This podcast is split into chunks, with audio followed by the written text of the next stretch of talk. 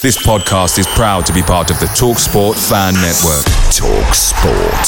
Powered by fans. When you're ready to pop the question, the last thing you want to do is second guess the ring. At Bluenile.com, you can design a one of a kind ring with the ease and convenience of shopping online. Choose your diamond and setting. When you find the one, you'll get it delivered right to your door. Go to Bluenile.com and use promo code LISTEN to get $50 off your purchase of $500 or more. That's code LISTEN at Bluenile.com for $50 off your purchase. Bluenile.com code LISTEN. The TalkSport Fan Network is proudly supported by McDelivery, bringing you the food you love. McDelivery brings a top tier lineup of food right to your door. No matter the result, you'll always be winning with McDelivery. So the only thing left to say is, you in? Order now on the McDonald's app. You can also get reward points delivered too, so that ordering today means some tasty rewards for tomorrow. Only via app at participating restaurants, 18 plus, rewards registration required, points only on menu items, delivery fee and terms apply. See mcdonalds.com.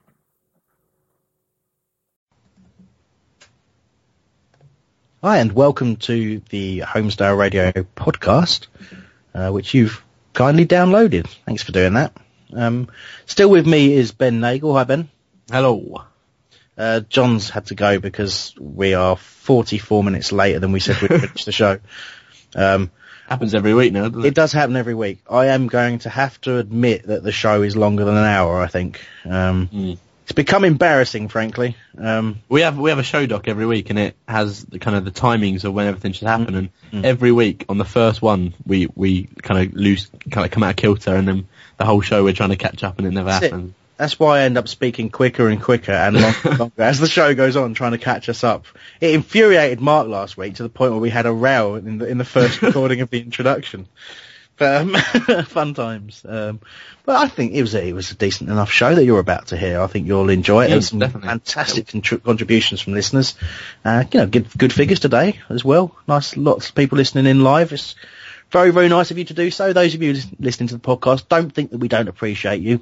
But if you want to get your say as well, don't forget you can email us during the week, radio at holmesdale.net, or just tweet us at whole radio. It's fine. Any reaction you've got, anything you want us to talk about? Um, see, next week is the last show where we'll be reviewing any actual football matches. Um, there'll be a special that we'll uh, do record at mm, do record that we will record.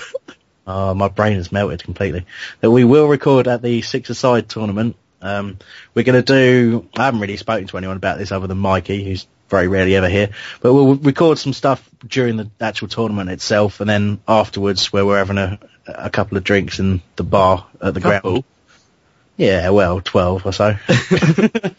we'll um we'll do we'll record something of a show afterwards as well, and that'll go out on the the Sunday after if I manage to edit it in time. Yeah, I have to edit as well now. Oh, And then after that, we'll do a proper end of season show where we'll try and round up as many guests and things like that as we can. But I've still got to actually put that in motion. And considering how rubbish I am at sorting out guests and things, not sure when that'll happen. But anyway, I've probably rambled on for easily long enough. We'll uh, we'll do a quick outro later on. Actually, we had a conversation uh, uh, last week, John. Is it an outroduction, John? Ben? out, yeah, out, we'll go out introduction. Yeah, let's do Is, it- that. is that is that what it is though? Is it an outroduction? I don't think so, but we can call it that. All right. Well, we'll do we'll do an outroduction. So enjoy the show, and uh, we'll be back with the outroduction in a bit. Um, yeah, Ben, you have to be quiet again now, so I'll work out when we start. Right, got it, got it. Holmesdale Radio. Butterfield in for the hat trick! Astonishing! Of all the unlikely heroes! It's Scannell.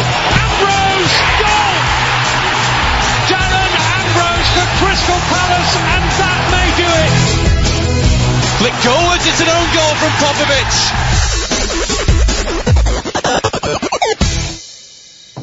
Hello, good evening, and welcome to Holmesdale Radio.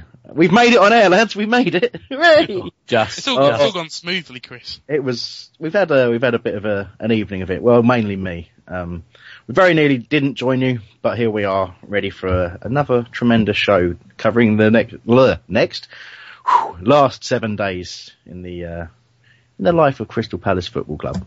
Welcome. Um, I've got with me today, I've got Ben Nagel and John Burgess, but just before I have a chat with them, let me remind you of those, the ways you can get in contact with us today.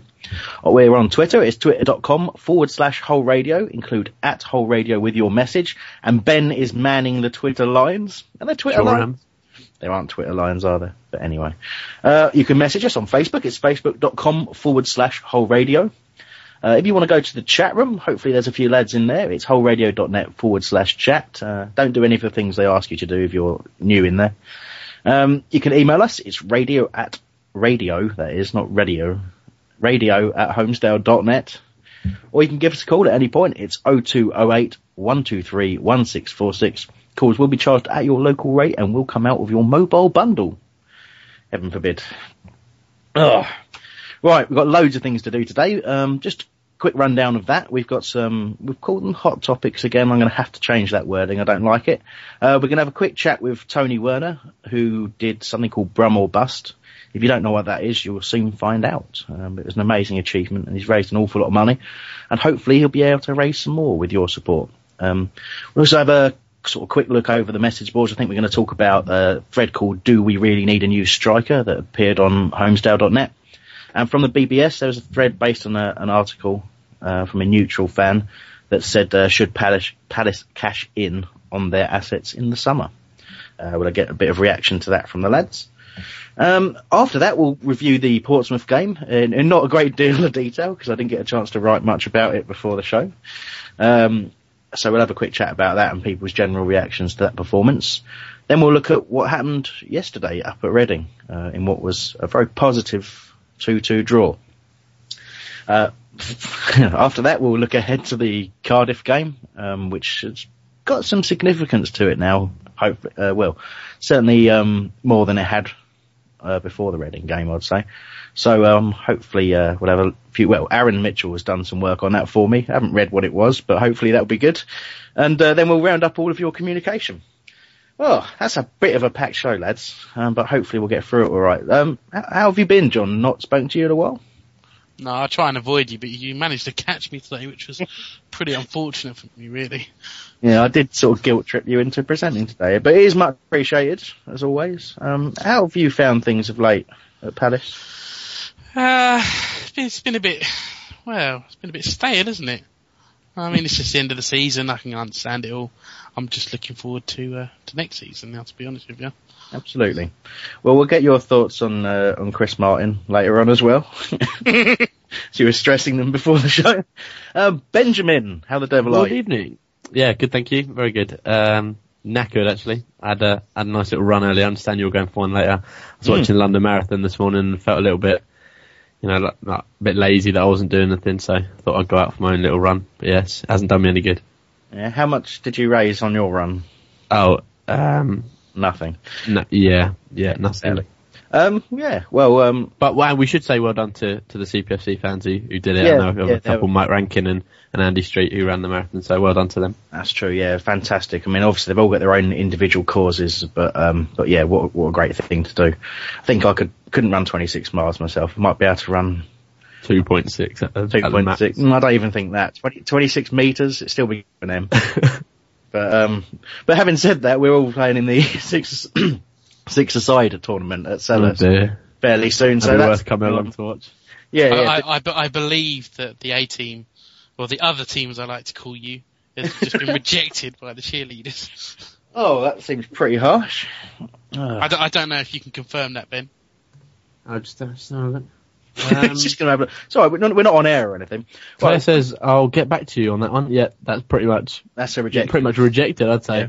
Yeah, Yeah, so, When a good looking girl says, I'll get back to you, right? That's what my friend. I, that is true. I have heard. Yeah. Anyway, right, right. We are then, lads. Okay. Well, hmm, yeah. Well, let's let's get moving. Well, the first thing I'm going to do is is give give Tony Werner a ring on his on his home number. So you'll hear a ringing sound fairly shortly. Um, but obviously, usually I do struggle with this sort of thing and have to pad out a while. But I've, I've got it ready to click a button, and hopefully we should hear that ringing sound very very. I can't hear the ring. Oh, yes, I can. There it is. Hello. Hello, Tony. It's Chris Hambling. You're live Hello, on. Holmesdale Radio. How you doing, mate? I'm not too bad. Um, right, let's just get straight onto it since uh, we've been mumbling for quite a while already. um, Okay. so, Brum or Bust, do you want to take us through what it was?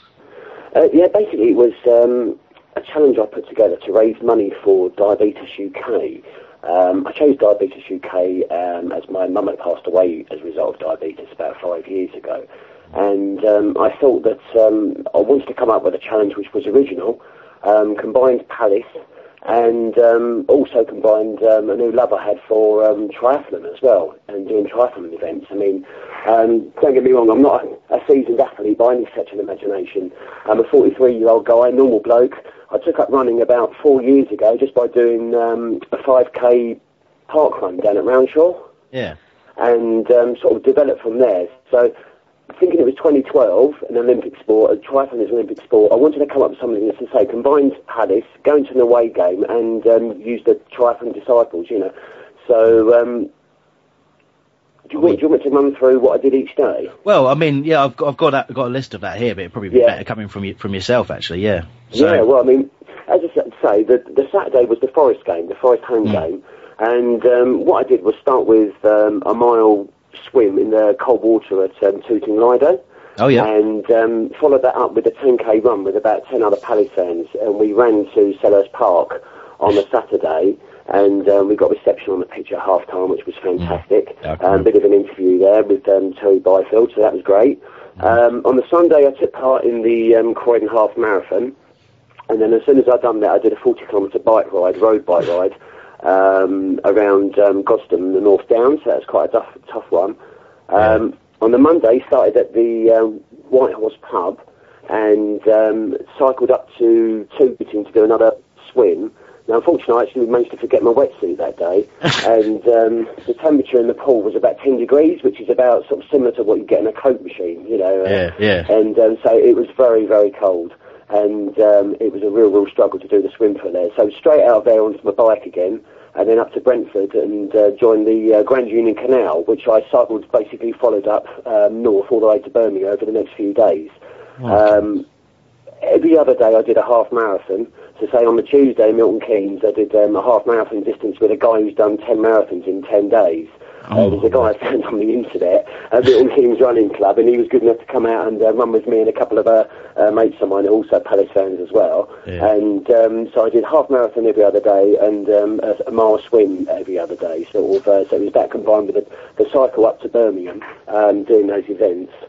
Um, on on the on the Saturday when we were playing Birmingham, I wanted to finish with an Olympic distance triathlon, which um, meant that I had to swim in a lake up there, which is a, a mile swim again, followed by a 40k bike ride, and then a 10 kilometre run finishing at St Andrews. Oh my word! I'll tell you, I'm absolutely, I'm dripping with sweat just listening to it. well, you know what? It, was, it, it actually turned into be more of a challenge than I actually thought it was going to be. I thought, for some reason, that I'd be getting to these places in the different towns I was travelling to, and sort of like Mm. getting there about two o'clock, sort of thing, and then thinking, oh, I've got loads of time. I'm going to be bored out of my brain. Start thinking, what am I going to do for the rest of the day? Yeah. But it was nothing like that. I, what I hadn't taken into consideration was that cycling along um, Canal Towpath, like, there's actually thousands of thorns all over the place. I was getting punctures all over the time. Um, so I ended up getting sort of one day I had about sort of 16 punctures. Um, it, the weather went berserk. I'm, I don't know if you recall, but it's a couple of weeks ago. But um, on the Wednesday, it was it was snowing just north of Birmingham. Yeah. So the the wind was like just blowing in. You know, it felt like about 60 miles an hour. That was it was just like minus. It felt really really cold. You know, and I'm going along cycling shorts in the in this rain, and the, and because I was being delayed on the on the canal routes, these um, canal path routes they're just like cycling on um, you know like a farmer's muddy field sort of thing. You're going up and down all the time, so it's really tough while you're on a motorbike, uh, while you're on a sorry on a on a cycle going up and down all the time. So it takes you a lot longer. So that combined with the punctures meant that on one day, when I got to rugby on one day from Milton Keynes, I got in there about eight o'clock in the evening, and then of course I'm then facing having to do a long swim as well. Now Yeah. I I normally, um, I normally get up in the mornings, no problem at all. As soon as it's light, get up, out, and you know, and you're away. I was waking up just staring at the ceiling for about an hour and a half, thinking I really don't want to even get up, let alone get on a bike again. You know, that saddle was just killing me after about two days. So it was a it was a tough challenge. Yeah, it That's was. it's absolutely unbelievable, Tony. I mean, just like I say, just just listening to that list. But I mean, I saw a few things from you on Twitter and things like that. I mean, again, and you could just you couldn't really predict that weather coming, really, could you? But I mean, I heard, obviously you said that you, you ran with it with people. Is that something that's kind of vital when you do something like this to get other people around you? Well, yeah, I mean, um, I think what I wanted to say, what I wanted to do was then was to have something that, that was original, but get other people to buy into as well. You know, that could actually do with. Because I mean, if you look at these things, like you know, um, I think it seems to be a common thing that people do as well. Look at that John Bishop thing that he was doing. It. He was having other people come and run with him and support him at different stages, and it was a real big benefit for me. And it was it was great. You know, what I mean, there, there was um, other other Palace fans who you know I didn't know who um, came along and ran with me at the, at the first section. And um, it was great to be able to do something like that and, and say do it with other people and um, you know get them to sort of take part in it and buy into what we're doing, you know, trying to do and raise some money. I mean, um, at the White Horse Pub, they had an event there where they raised about five hundred pounds, um, auctioning different items, and you know, everyone was all about it. And you know, everyone's been absolutely fantastic to say. All the people at the club um, have supported it. Um, I mean, I've raised about well on my Just Giving site at the moment. I've raised three thousand uh, three thousand four hundred pounds so far, so it's been absolutely superb. I mean, you've absolutely smashed your, your target of Yeah. two thousand five hundred. But obviously, you, people people can still make donations. So I can, yeah. I mean, I've set up a blog which is um, brummellbus.com. Um, there's a few photographs and a bit of sort of story of information that I've sort of added to there as I was doing the different events as I was going along. Uh, but there's a link on there to my Just Giving page, and uh, that'll be live for about two or three more months. Um, as more donations come in, I mean, I have been promised by a few other people some more donations as well. So, um, yeah, I mean, I'm trying to get as much as I possibly can. Obviously, I mean, diabetes is a, is a, as I say, it affected my, um, it's like my family, and um, it is a horrible disease. And um, unfortunately, it seems to be on the on the rise as well. You know, um, you only know that from the you know news articles and. Um, Diabetes UK is a fantastic charity. It basically campaigns, um, you know, for the rights of people suffering the disease and uh, and awareness as well. And there's some you know, if you go do search up search on Google um, for their website, there's um, you know tests that you can do yourself, answering questions and things like that to see if you're at risk of diabetes, and there's some, you know just great information on there, and, uh, and so they campaign you know campaign for the rights for people, and it's just a great charity. Absolutely. Well, Tony, we're gonna we're gonna let you go, but obviously, can uh, we'll we'll put links up on uh, on the on the website and on our Twitter to, to get people to you donate to you. much. You'll get a donation from myself, and I'll get paid in the morning, at the very least. So you at least get that reward. Um, Well, obvi- you know what I'm thinking about doing next? Go on. I'm thinking, look at this cycle route one. It goes from Dover to the top of the Shetland Islands. I think I might do that in a couple of years. That sounds quite mad. So yeah, quite fancy having a go at that. That's absolutely insane, mate. I've got nothing but respect for you. It's what a fantastic thing to do. Um, no, but thank you for your support as well, mate. It's no- superb. so you take care now. And you, take care. Cheers, mate. Bye. Just bye. Well, that that yeah, I don't think I need to Unbelievable. say anymore. really. What an amazing bloke uh, to to even have attempted that. It's great, obviously a lot. Let's say with with the London Marathon, and obviously with the with the guys who did the walk to Reading as well, um, which which hopefully well we'll cover in a bit more detail next week because they'll be still taking some donations as well. But like to to just everyone's got their cause and, and but but Tony's got his his cause for diabetes and he's got his got his reasons and well, like I say, he's, he's raised over three thousand over three thousand four hundred pounds, and hopefully with your help, he can raise a bit more as well. Um, so thank you to thank you for, to Tony for his time, and obviously what a, what an amazing thing. Uh, ben, Mm, yeah, well, I've just been on his, his Just Giving site, and to have raised 136% of his target is, is overwhelming, really. But yeah, like he says, the, the Just Giving page is still open. That's www.justgiving.com forward slash brum or bust. Yeah. So it's easy to get to, and he's got he's got the uh, the Twitter page as well. So it's all on on the Holmesdale Radio Twitter if you want to go on there and find the link. fantastic, and I'll try. I try. feel I feel a bit misled by the whole thing to be honest. Ambo. What's, how you- It- at, the, at the start, he said, "Oh, I'm I'm not super fit or anything. I'm just an average bloke." Right? That's that's made me feel terrible about myself. Right? because Yeah. not only is he got, oh, he clearly got you know heart goal for doing it, but Hmm. he clearly is a super fit man. Because to do all that, you have to be. Uh, I'll yeah. I'm knackered just thinking. it ma- makes me pretty worried what I'm going to come up against if that's the average man in this six aside tournament, Chris. exactly, yeah. Think we're a bit further below average than we thought. No, what, what an amazing guys. Expectations um, lowering. Like I see, and, and definitely a, a, big shout out to the, the, guys who did the walk to, to Reading as well. You, you know, another fantastic thing. I know people putting themselves through a lot of pain on that one as well. I know poor Ali, Forest Hillbilly, managed to give himself medically unsafe blisters, I believe. So, well done, mate. good, good one. I'm not sure he quite made it, but but um, what a yeah, what a great thing. I've seen all the, the pictures and all the various things from that. I know um, Hibby Stew on Holmesdale and his his son Fraser, I think he think he is. I think they they did the whole thing as well. Got got themselves to Reading. There's various other people um, who I've seen about, and just yeah, what I mean that again, that's that's raised a fortune already, and we'll give that a nice plug next week um, to try and dr- get a bit more cash for them. Okay, let's let's move on. Let's talk about the um, on Holmesdale, started by Liam T, who will be playing in the first team for Hull Radio. Um, will he? No, I think he's in your team, John. Actually, the the winning team. The winning team, yeah. That's actually true. Uh, but he started a, a, thread over whether or not we actually need, needed a new striker. Now he started that thread, I think, either just after or just before the Portsmouth game. So, um, uh, yeah, just after, yeah, because after Pedroza's performance, and there was a quite a strong reaction there. So I've I've been talking a lot. I want to get your reactions first. So John, do first of all, do we need a new striker? Yes. Is that it? That is it. Yeah, Ben, you, you agree? well, it's it's a weird one, isn't it? Because as soon as Murray plays well, like he did yesterday, people are saying, "Oh yeah, maybe maybe Murray and Pedroza could be, you know, a great partnership up front and things like that." But you know, when they have a bad game, it's oh we need we need a new striker. So you know, people seem to change their views with with the way that the team play, you know, from one game to another. But I do think, yeah, another striker is is needed over the summer. Mm.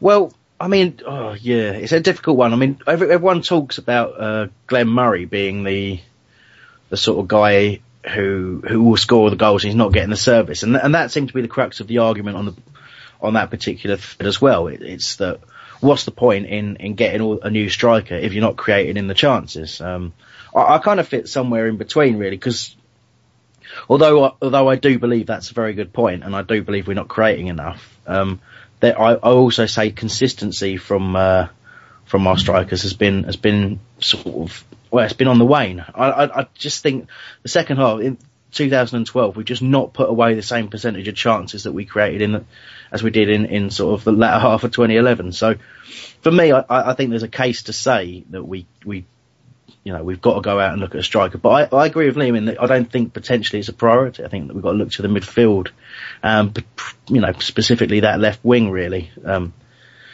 in terms of problems. John, you seem to be having a problem hearing. Um, I'm going to have to, I'll, I'll, sort that out in a moment. But um, I, I, I, can hear you for now, and mm. honestly, and I know this is probably getting on this probably a lot earlier than I wanted to, mm. but the issue's been Martin for me.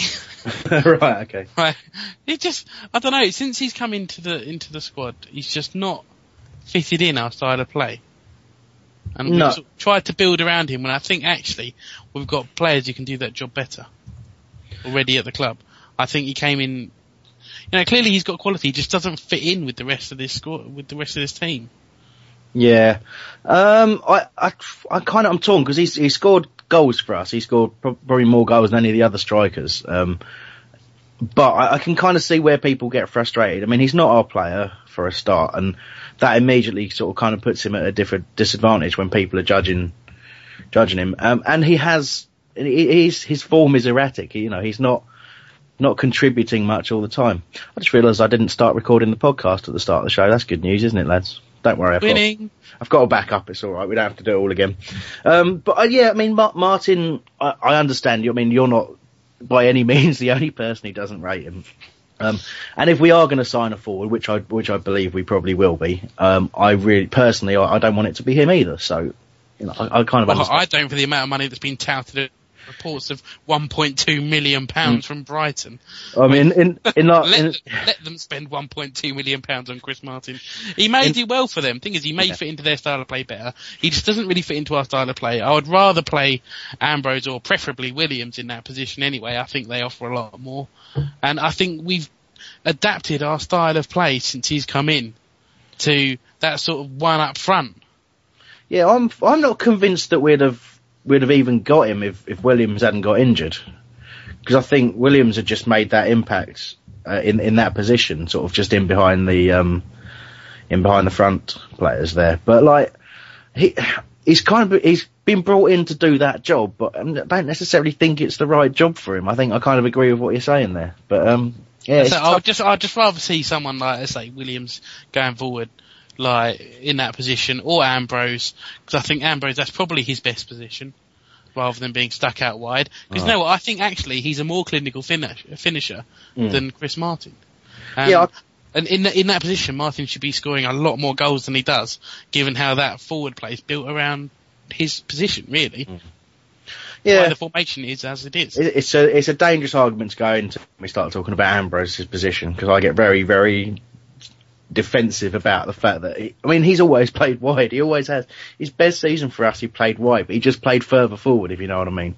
But uh, yeah, we won't. Let's not get into that now, John, because um because we'll never get through the show if we do.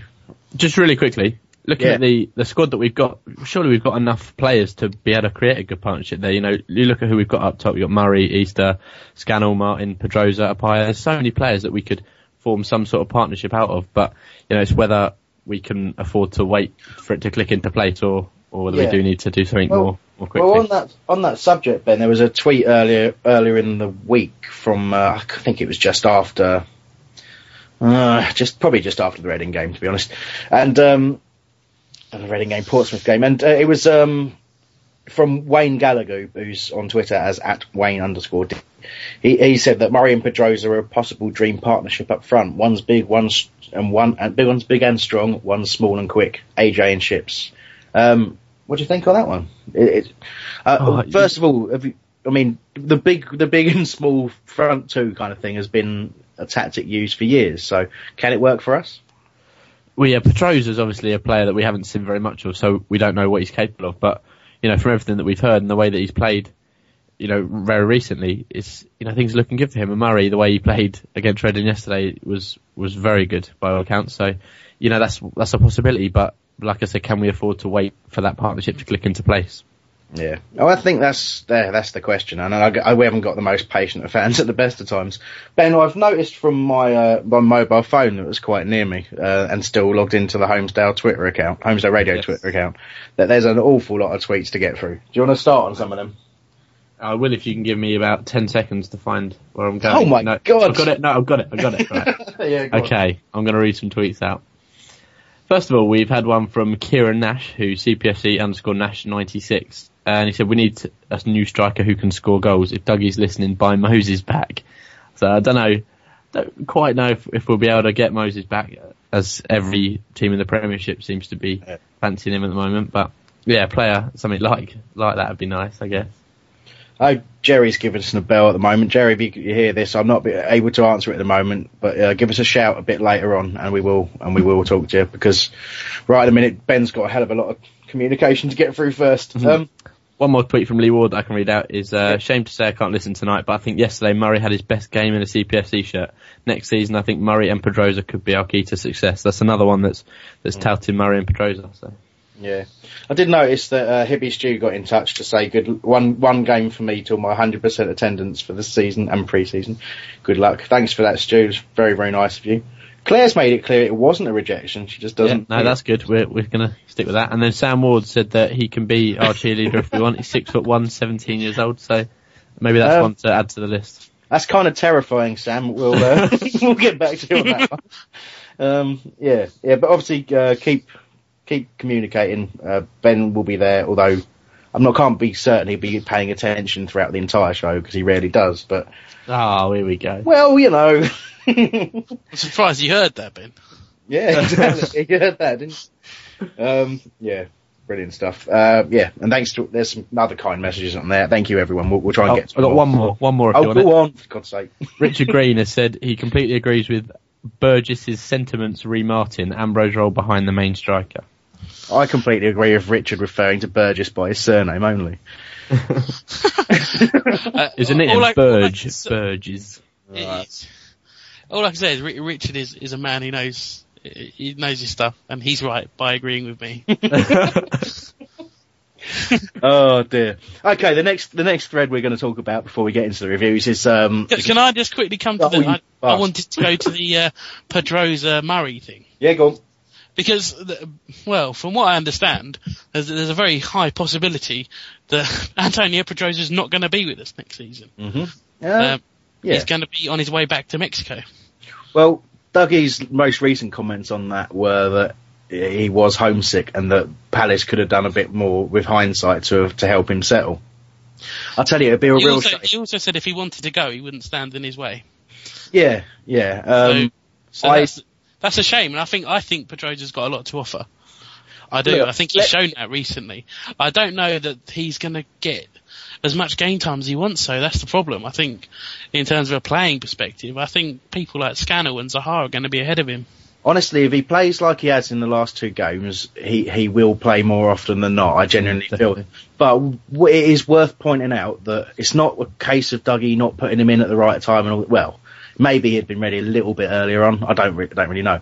But I tell you, when he played against East, Gris- East Grinstead pre-season. He looked, he looked the worst player on the pitch, including East Grinstead's team. Like, and that's not being I, dis- I, I heard exactly the same Yeah. thing. So. to be disrespectful to him, he just hadn't he hadn't got any clue about the pace of how the game. He he's a quick player, but he looks slow. It's it's weird to say. Um, he, you know, he got one one chance, but he wasn't making the right runs. He wasn't in the right positions for us for a forward. But then you see him play against Portsmouth, uh, which we'll talk about in a minute, and he was. He was everything a forward should be, uh, and we haven't actually seen that from our forward because usually he's been on his own and isolated and looking, looking, looking to knock the ball back. But Pedroza was just forward facing. He didn't. He wasn't interested in going back. He was just interested in getting the ball in an advanced position, which I thought was you know vital in, in that game. But I, th- I think I think two things though. I mean, one, it was interesting he didn't then go and play against Reading. Having said that, Murray played very well by all accounts, but I would like to see Pedroza get his chance um, in in the last game of the season. You Yeah. know, in front of the home fans. You know, so we we can all take a look at him, and then you know we can we can welcome him into the into the Palace community properly if he gets Exactly. to start against Cardiff, and then he won't feel homesick anymore because he'll be at home. Exactly. Um, I, I do feel for the guy, I really do. Um, like I say, what what is worth noting is that when he didn't start against against Reading, is that Wilf started a lot alongside Murray, and we, I say we will come to that, but but that didn't look too bad a move, I have to say in the end, because Wilf Wilf obviously wants to play up front as well. Just put that put that out there, and he showed the right instincts and the right ability. Something uh, I've been saying all season. yeah, it is, John. All right. we'll um, well, we'll come to that though. Um, but yeah. So the next thread was we'll, we'll have to do this pretty quickly. Was should Palace cash in on their assets in the summer? Uh, the obvious answer is no. No, they bloody shouldn't. but but there is something there is something to debate between us in in terms of the value in. I think what was pointed to was Reading. Reading sold Matt Mills, um, who was a you know, fairly inspirational defender for them uh, and they sold Shane Long. Uh, they got something like 10, 11 million in on, for, for those two players. So you're looking at both both their strongest players being being sold, right? And they've won the league. So the argument is, could we potentially, with money from from a Zaha leaving, oh, did it did that thing from a Zaha or a client or uh, why did I say it like that? I hate you, Chris. I hate me as well. But you know what I'm trying to say in a ridiculously cliched manner. Absolutely, you are. I think a lot, a lot of it's going to be out of our hands, to be honest. I think there, there's there's that side of the argument: should we, shouldn't we? But also, they've got a very experienced and very capable manager in Brian McDermott, who's absolutely genius as a manager. And we got Dougie still learning, and I think he could easily be as good as that one day, but maybe isn't there yet. I think he needs to keep some of his best assets. All right. Um, la- yeah. mm. Yeah. Last word on that, Ben. Well, yeah. Well, the article just seems to list our players and say why we should sell them, which I don't think is very positive at all. But obviously, I think some assets will be will be cashed in on at the end of the season. But but by no means should we be, you know, looking at in. We shouldn't be looking at it as though we need to sell all our players. Essentially, like maybe a couple, but don't be going into the summer thinking, right, we're Yeah. going to get rid of this player, this player, this player. If it happens, it happens, and we and we buy another player that's equally as good or or better. But yeah, we mm. shouldn't be trying to. sell. It's it's always hard to replace your your best players, no matter even if you've got the money. Yes, you might be able to buy three players for for one Wilf Zaha, but none of them will be as good as Wilf, and, and none of them will, will probably have the same impact that he has. You got to be lucky, you know. And we're, we've never been lucky when we spent big money. Um, Well, we're not go- we're not going to spend big money. 2010 have said on numerous occasions we're not going to spend that kind of money Mm. on one player anymore. That's just not going to happen. You know, because we we've just been rubbish at it, as you say. So it's it's not going to happen. So you know, yeah, you can buy three players, but they take up three players three places on the team sheet, unlike who takes up one. Correct, and obviously, you know, you, you, you say you want to improve, you want to you want to send the right message out as well. Um, Absolutely. But having said that, you don't want to deny a player um, a chance to progress as well. So there's a balancing act there that we, we've probably talked around all these issues all season, really. I, Well, I think I right- think Wilf yeah. will still be here next season. I mean, I think it's fairly obvious to most that Clyne's off, and that's the position we're going to have to look to strengthen.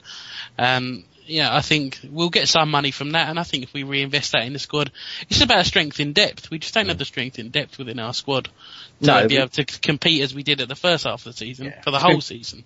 It's been painfully obvious of, in recent weeks, although we, we saw, you know, a very, very spirited performance yesterday. Uh, But it shows Dougie what we are said it all season. He just said we've got a on our on our day we've got a good squad, and we do.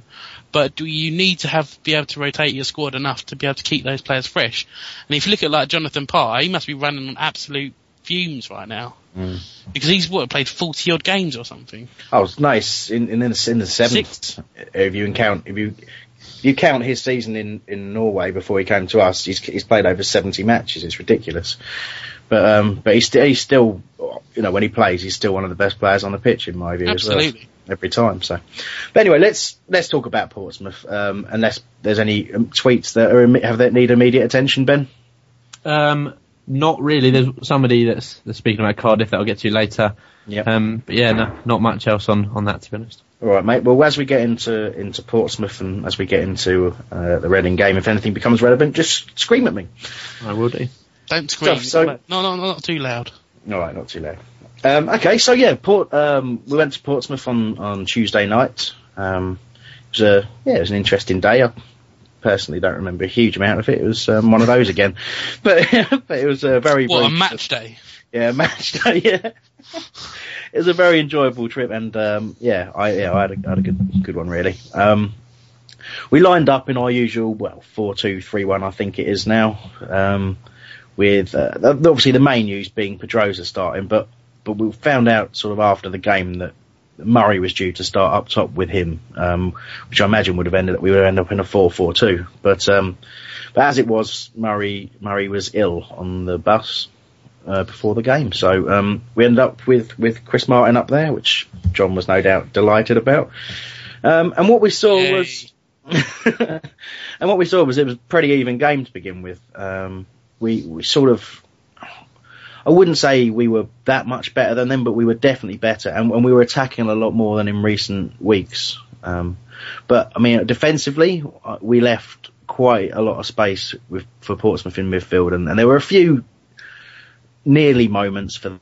Uh, it was, you know, with long range efforts and just a few things like that. But we invited a bit of pressure on that back four. Uh, and it, and in the end, it, it was a very, very lucky first goal for Portsmouth, but it was a goal nonetheless. And Scott, Scott Allan, as we nicknamed him in pre-show, um, here's John's Old stats for. Scotch, for Scotchy Scott Allan. Um, he, he, that was his second ever goal, ever. Uh, and his first goal was, uh, on loan at Forfar when he was a Dundee player. Um, do you remember who that? It was against Livingston, that first goal. In his last game for And he's, his current, yeah, in his last game before, before what? Before going back? before going back to Dundee, yeah. Okay. Thank- Thanks for that, John.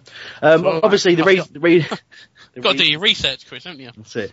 Now the reason we looked that up is I'd never heard of Scott Allan before, frankly, and he's on loan there from, from West Bromwich Albion. Um, obviously they got a depleted squad now to get some players in, but, but there you go. Um, against the run of play, took a huge deflection off of Clyne. Otherwise, I think it was going, going well, well wide to the left of the goal. The highlights of that. Did it hit Clyne in the face? I'm not sure if it was the face or his back leg. He sort of turned, and, and it's, it's not amazingly clear. I'm not saying his face is that close to his back leg, but it's the angle. it's the angle you've got of the camera, it kind of like it, the way it spoons off was just like uh, ah, so fr- so frustrating. But I mean, it wasn't. It was not deserved from Portsmouth, but they were fighting for their lives, and it gave them a bit of impetus. And after that, you know, they they were probably a bit more in the game than they were before the the lucky goal. Um, and then yeah, we made the, the sort of later on in the game uh, an absolute you know rookie error, just let leave a defender unmarked back post. Um, sort of just came headed it back in towards the goal, and it just came off Speroni, went in. Greg Halford gets goal, and we're two 0 down. You're thinking very frustrating to be in this situation. They need it more than us, and you know let's just see what we do. And there a few changes. Appiah came on uh, for Martin. Um, a little bit after that, Parr went off, and Ambrose came on. Uh, and again, late on, Scannell went came on for Pedroza. But Pedroza was the man who sort of got got the best of our chances. And again, as I was saying when we were talking before, it was he was just very, very forward thinking. He was always looking to make a run off, off the back of the, the last man and just, yeah, just kept himself involved the whole time. Um, and really it was his chance, uh, hopefully if you've seen the highlights, he got, got put well through on goal, um, and lifted it over the keeper and unfortunately went over the, over the crossbar and he managed to hit the post later on in the second half as well. So he was our, really our main threat, um, until sort of, well, fairly late on, 70-ish minutes, I can't really remember, was uh, when young Wilf Zaha got tripped in the box. And Should, uh, should we time the game in pints, Chris? Well, let's not, it'll be embarrassing. It'll be really What was that only number two? That's it, yeah. yeah. oh, I'll tell you what I did after the game in a minute. But anyway, um, the, uh, yeah, so Zaha got got tripped. Ambrose put the ball in, and really we're we're quite unlucky not to to get something more out of the game. I think, to be honest, we, we'd scored a quick equaliser, we definitely would have gone on to win. But but there you are. Portsmouth lived to fight another day. Not did them much good. And I wandered around after the game asking if anyone if anyone had knew the way to League One. Um, angered a few, angered a few people, to be honest. But um, I don't remember half the stuff I got told that I said. But there we are. It was fun times. It's because you kept um, on asking Dave Kitson. Probably did actually. Yeah. but nice, uh, yeah. Let's say it was. It's one of those games. But I think most people left that game very, very positive, thinking that at least we've gone out and attacked and and sort of experimented a bit. And then and Ian Lyons, Lionsy, as he likes to call himself. Let's call him Lionsy as well. Lionsy emailed us during the, uh, which is a good thing to do. Uh, and he said, "Evening, lads. Got to say, uh, being the first one on the boards to question Dougie's luck, lack of adaptability with formations, etc. Just after Southampton away, I'm heartened to see him try new things, especially personnel. Uh, I appreciate that this is being forced on him, but will it will allow him to evaluate players in the right environment. Now is the time to do this, and to be honest, I couldn't, I could stomach losing every game from now on um, if Dougie learns less from it and fringe players get a chance to impress. I can see O'Keefe and Jedinak, when back fit, being a great midfield pairing. I've been so impressed with O'Keefe since the shift he put in at Old Trafford, and he epitomises just what can happen if you give players a run in the side. I was also pleased to see Appiah and Pedroza, both who sounded lively at Fratton, get a run out as well. My only slight disappointment from the Portsmouth game that was Innes wasn't even on the bench. Surely it would have been an ideal game to play him in. Those that want Dougie out, of which there's a very small minority and nowhere near as big as others as others on uh, Holmesdale suggest, should just chillax. Oh, I don't like portmanteau words like that. Anyway, and sharpen their knives ready for the halfway mark next season, just in case. Anyway, that's my usual drivel out of the way. Keep up the good work, Lionsy. Well, cheers. There's a pl- there's plenty of uh, sort of good points in there, but the O'Keefe Jedinak partnership. Um, ben, you haven't said a great deal. What do you think? Yeah, I think it works quite well to be honest. Jednak's a player that, that, you know, some people love him, some people hate him. He has good games, he has bad games. O'Keefe is a player that everyone seems to love and he, he always puts in a great performance from every place. So, yeah, I don't see any reason why that midfield pairing can't work, to be honest. Okay, well, John O'Keefe, um, he's kind of well, he, he has obviously impressed. He's he's con- con- constantly running and all that sort of stuff, and does the, the sort of carrying and fetching work that that needs doing. But I've heard people say he's limited technically. Can you see that? Yeah, I think he's limited technically, same as Wilf Zaha's limited technically. There's only so far you can go. But I think it's rubbish. I, I think there's a possibility for a Jedinak O'Keefe, hmm. but it needs to allow for O'Keefe to go forward more. I think when he goes forward, he does really well. I mean, I think uh, yeah, wasn't it he who started the the Ambrose move off in Old Trafford? Yeah, it was. I'm yeah, sure yeah. it was him. Well, but you know He just, he's able to pick out a pass, which is what maybe Jednak sometimes can't do. Jednak, you'll know within the first five minutes if he's going to make complete a single pass in the game. If he does Yeah. one in the first five minutes, he's going to have a stormer with the ball. If he doesn't, then it's, it's it's all gone horribly wrong. But O'Keefe's a bit more consistent. I think he's got a lot to offer. Having said that, next season I don't know if, if we played it my way, I wouldn't wouldn't see much of him No. which is odd because I think I'd rather see us play with Williams in that position. Yeah. What as what in a midfield too? You mean kind of thing? Yeah, but just as a normal midfield too. normal midfielder. Or if you're going to have sitting back, then just Jednak sitting back. I think he's perfectly capable of doing it himself. And then have you can interchange it, and that's where the strength and depth comes in. You can interchange Jednak and O'Keefe. Hmm. I think they've both got it in their locker eventually to have to do the holding job by themselves. Interesting. O'Keefe, O'Keefe maybe needs a couple more years before that, but Jednak's perfectly capable. He doesn't need KG sitting there right now.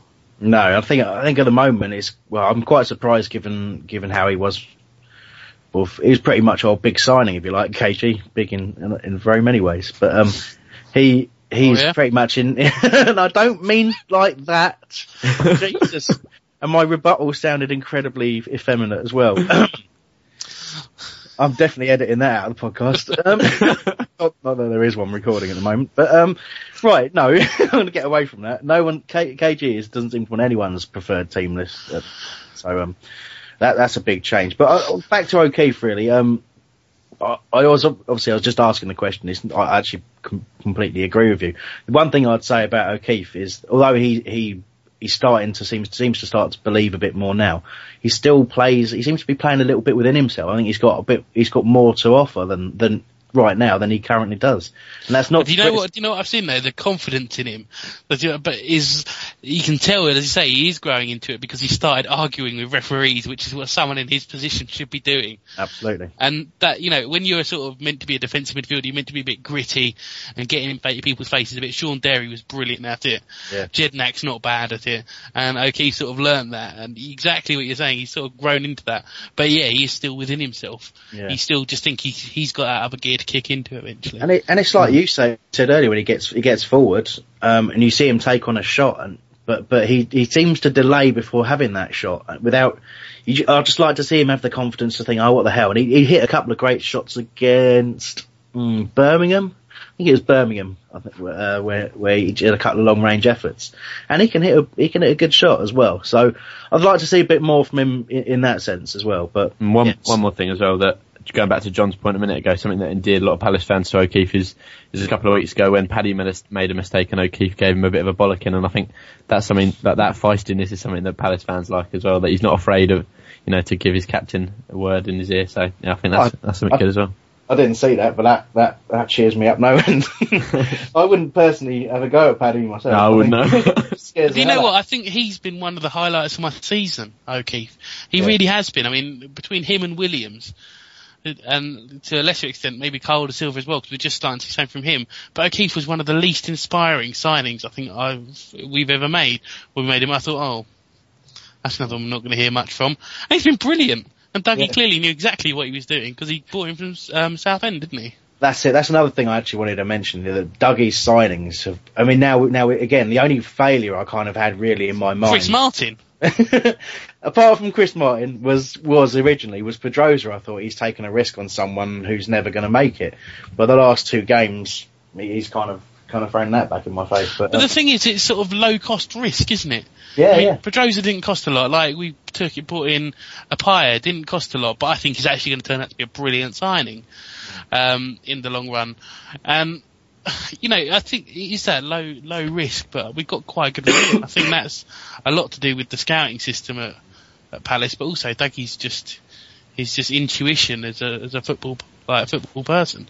I say we obviously we've got Kemba in as, as chief scout as well. Um, you know, there's a whole there's a whole scouting system going on there. So I, I just it, it, I feel that the club behind the scenes is is you know is is set up to be stronger than it's ever been. But um, but like I say, the, whoever is whether it's definitely Dougie or whether whether it's the whole t- the team as a whole, if you like. Because I'm sure I'm sure Popovic was was responsible for Jednak, you know that sort of stuff.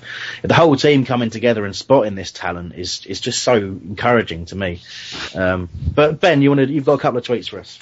Yeah, one in from Jack Maddox. He said Jednak, Williams, and O'Keefe the perfect midfield, and then Jonathan Ellicott's kind of backed him up with that and said Palace must play Jednak and O'Keefe in centre of midfield and play Williams out wide, front two of Zaha and Murray. So something a little bit different, but something that I think would, would definitely work.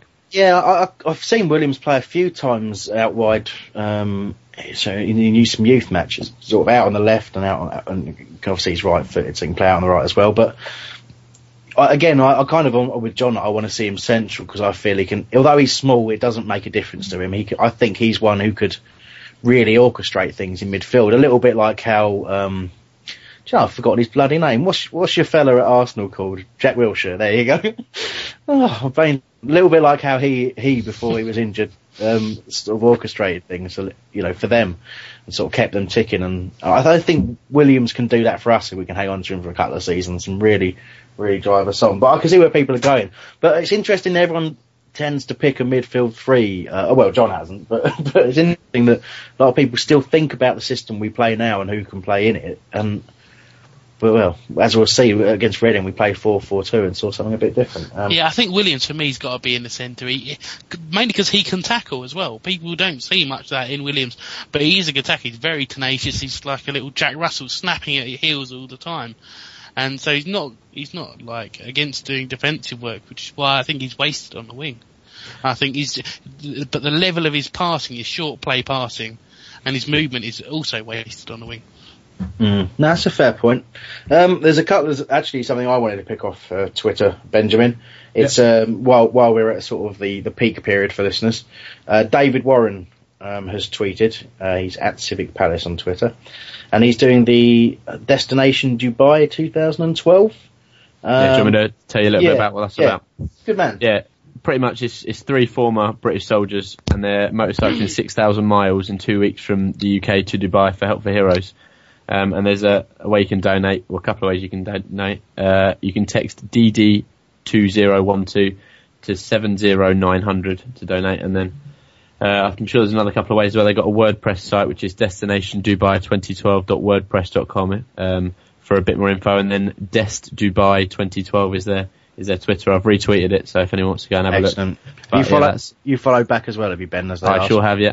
Good yeah. man. There and uh, yeah, that's something that the club have got behind as well. When I was doing my, my work experience at, at mm. Palace a couple of weeks ago, I saw the three motorcycles outside and they'd come in to, to meet with the club. So yeah, something that the club are backing and something that I think everybody else should, should try and back as well.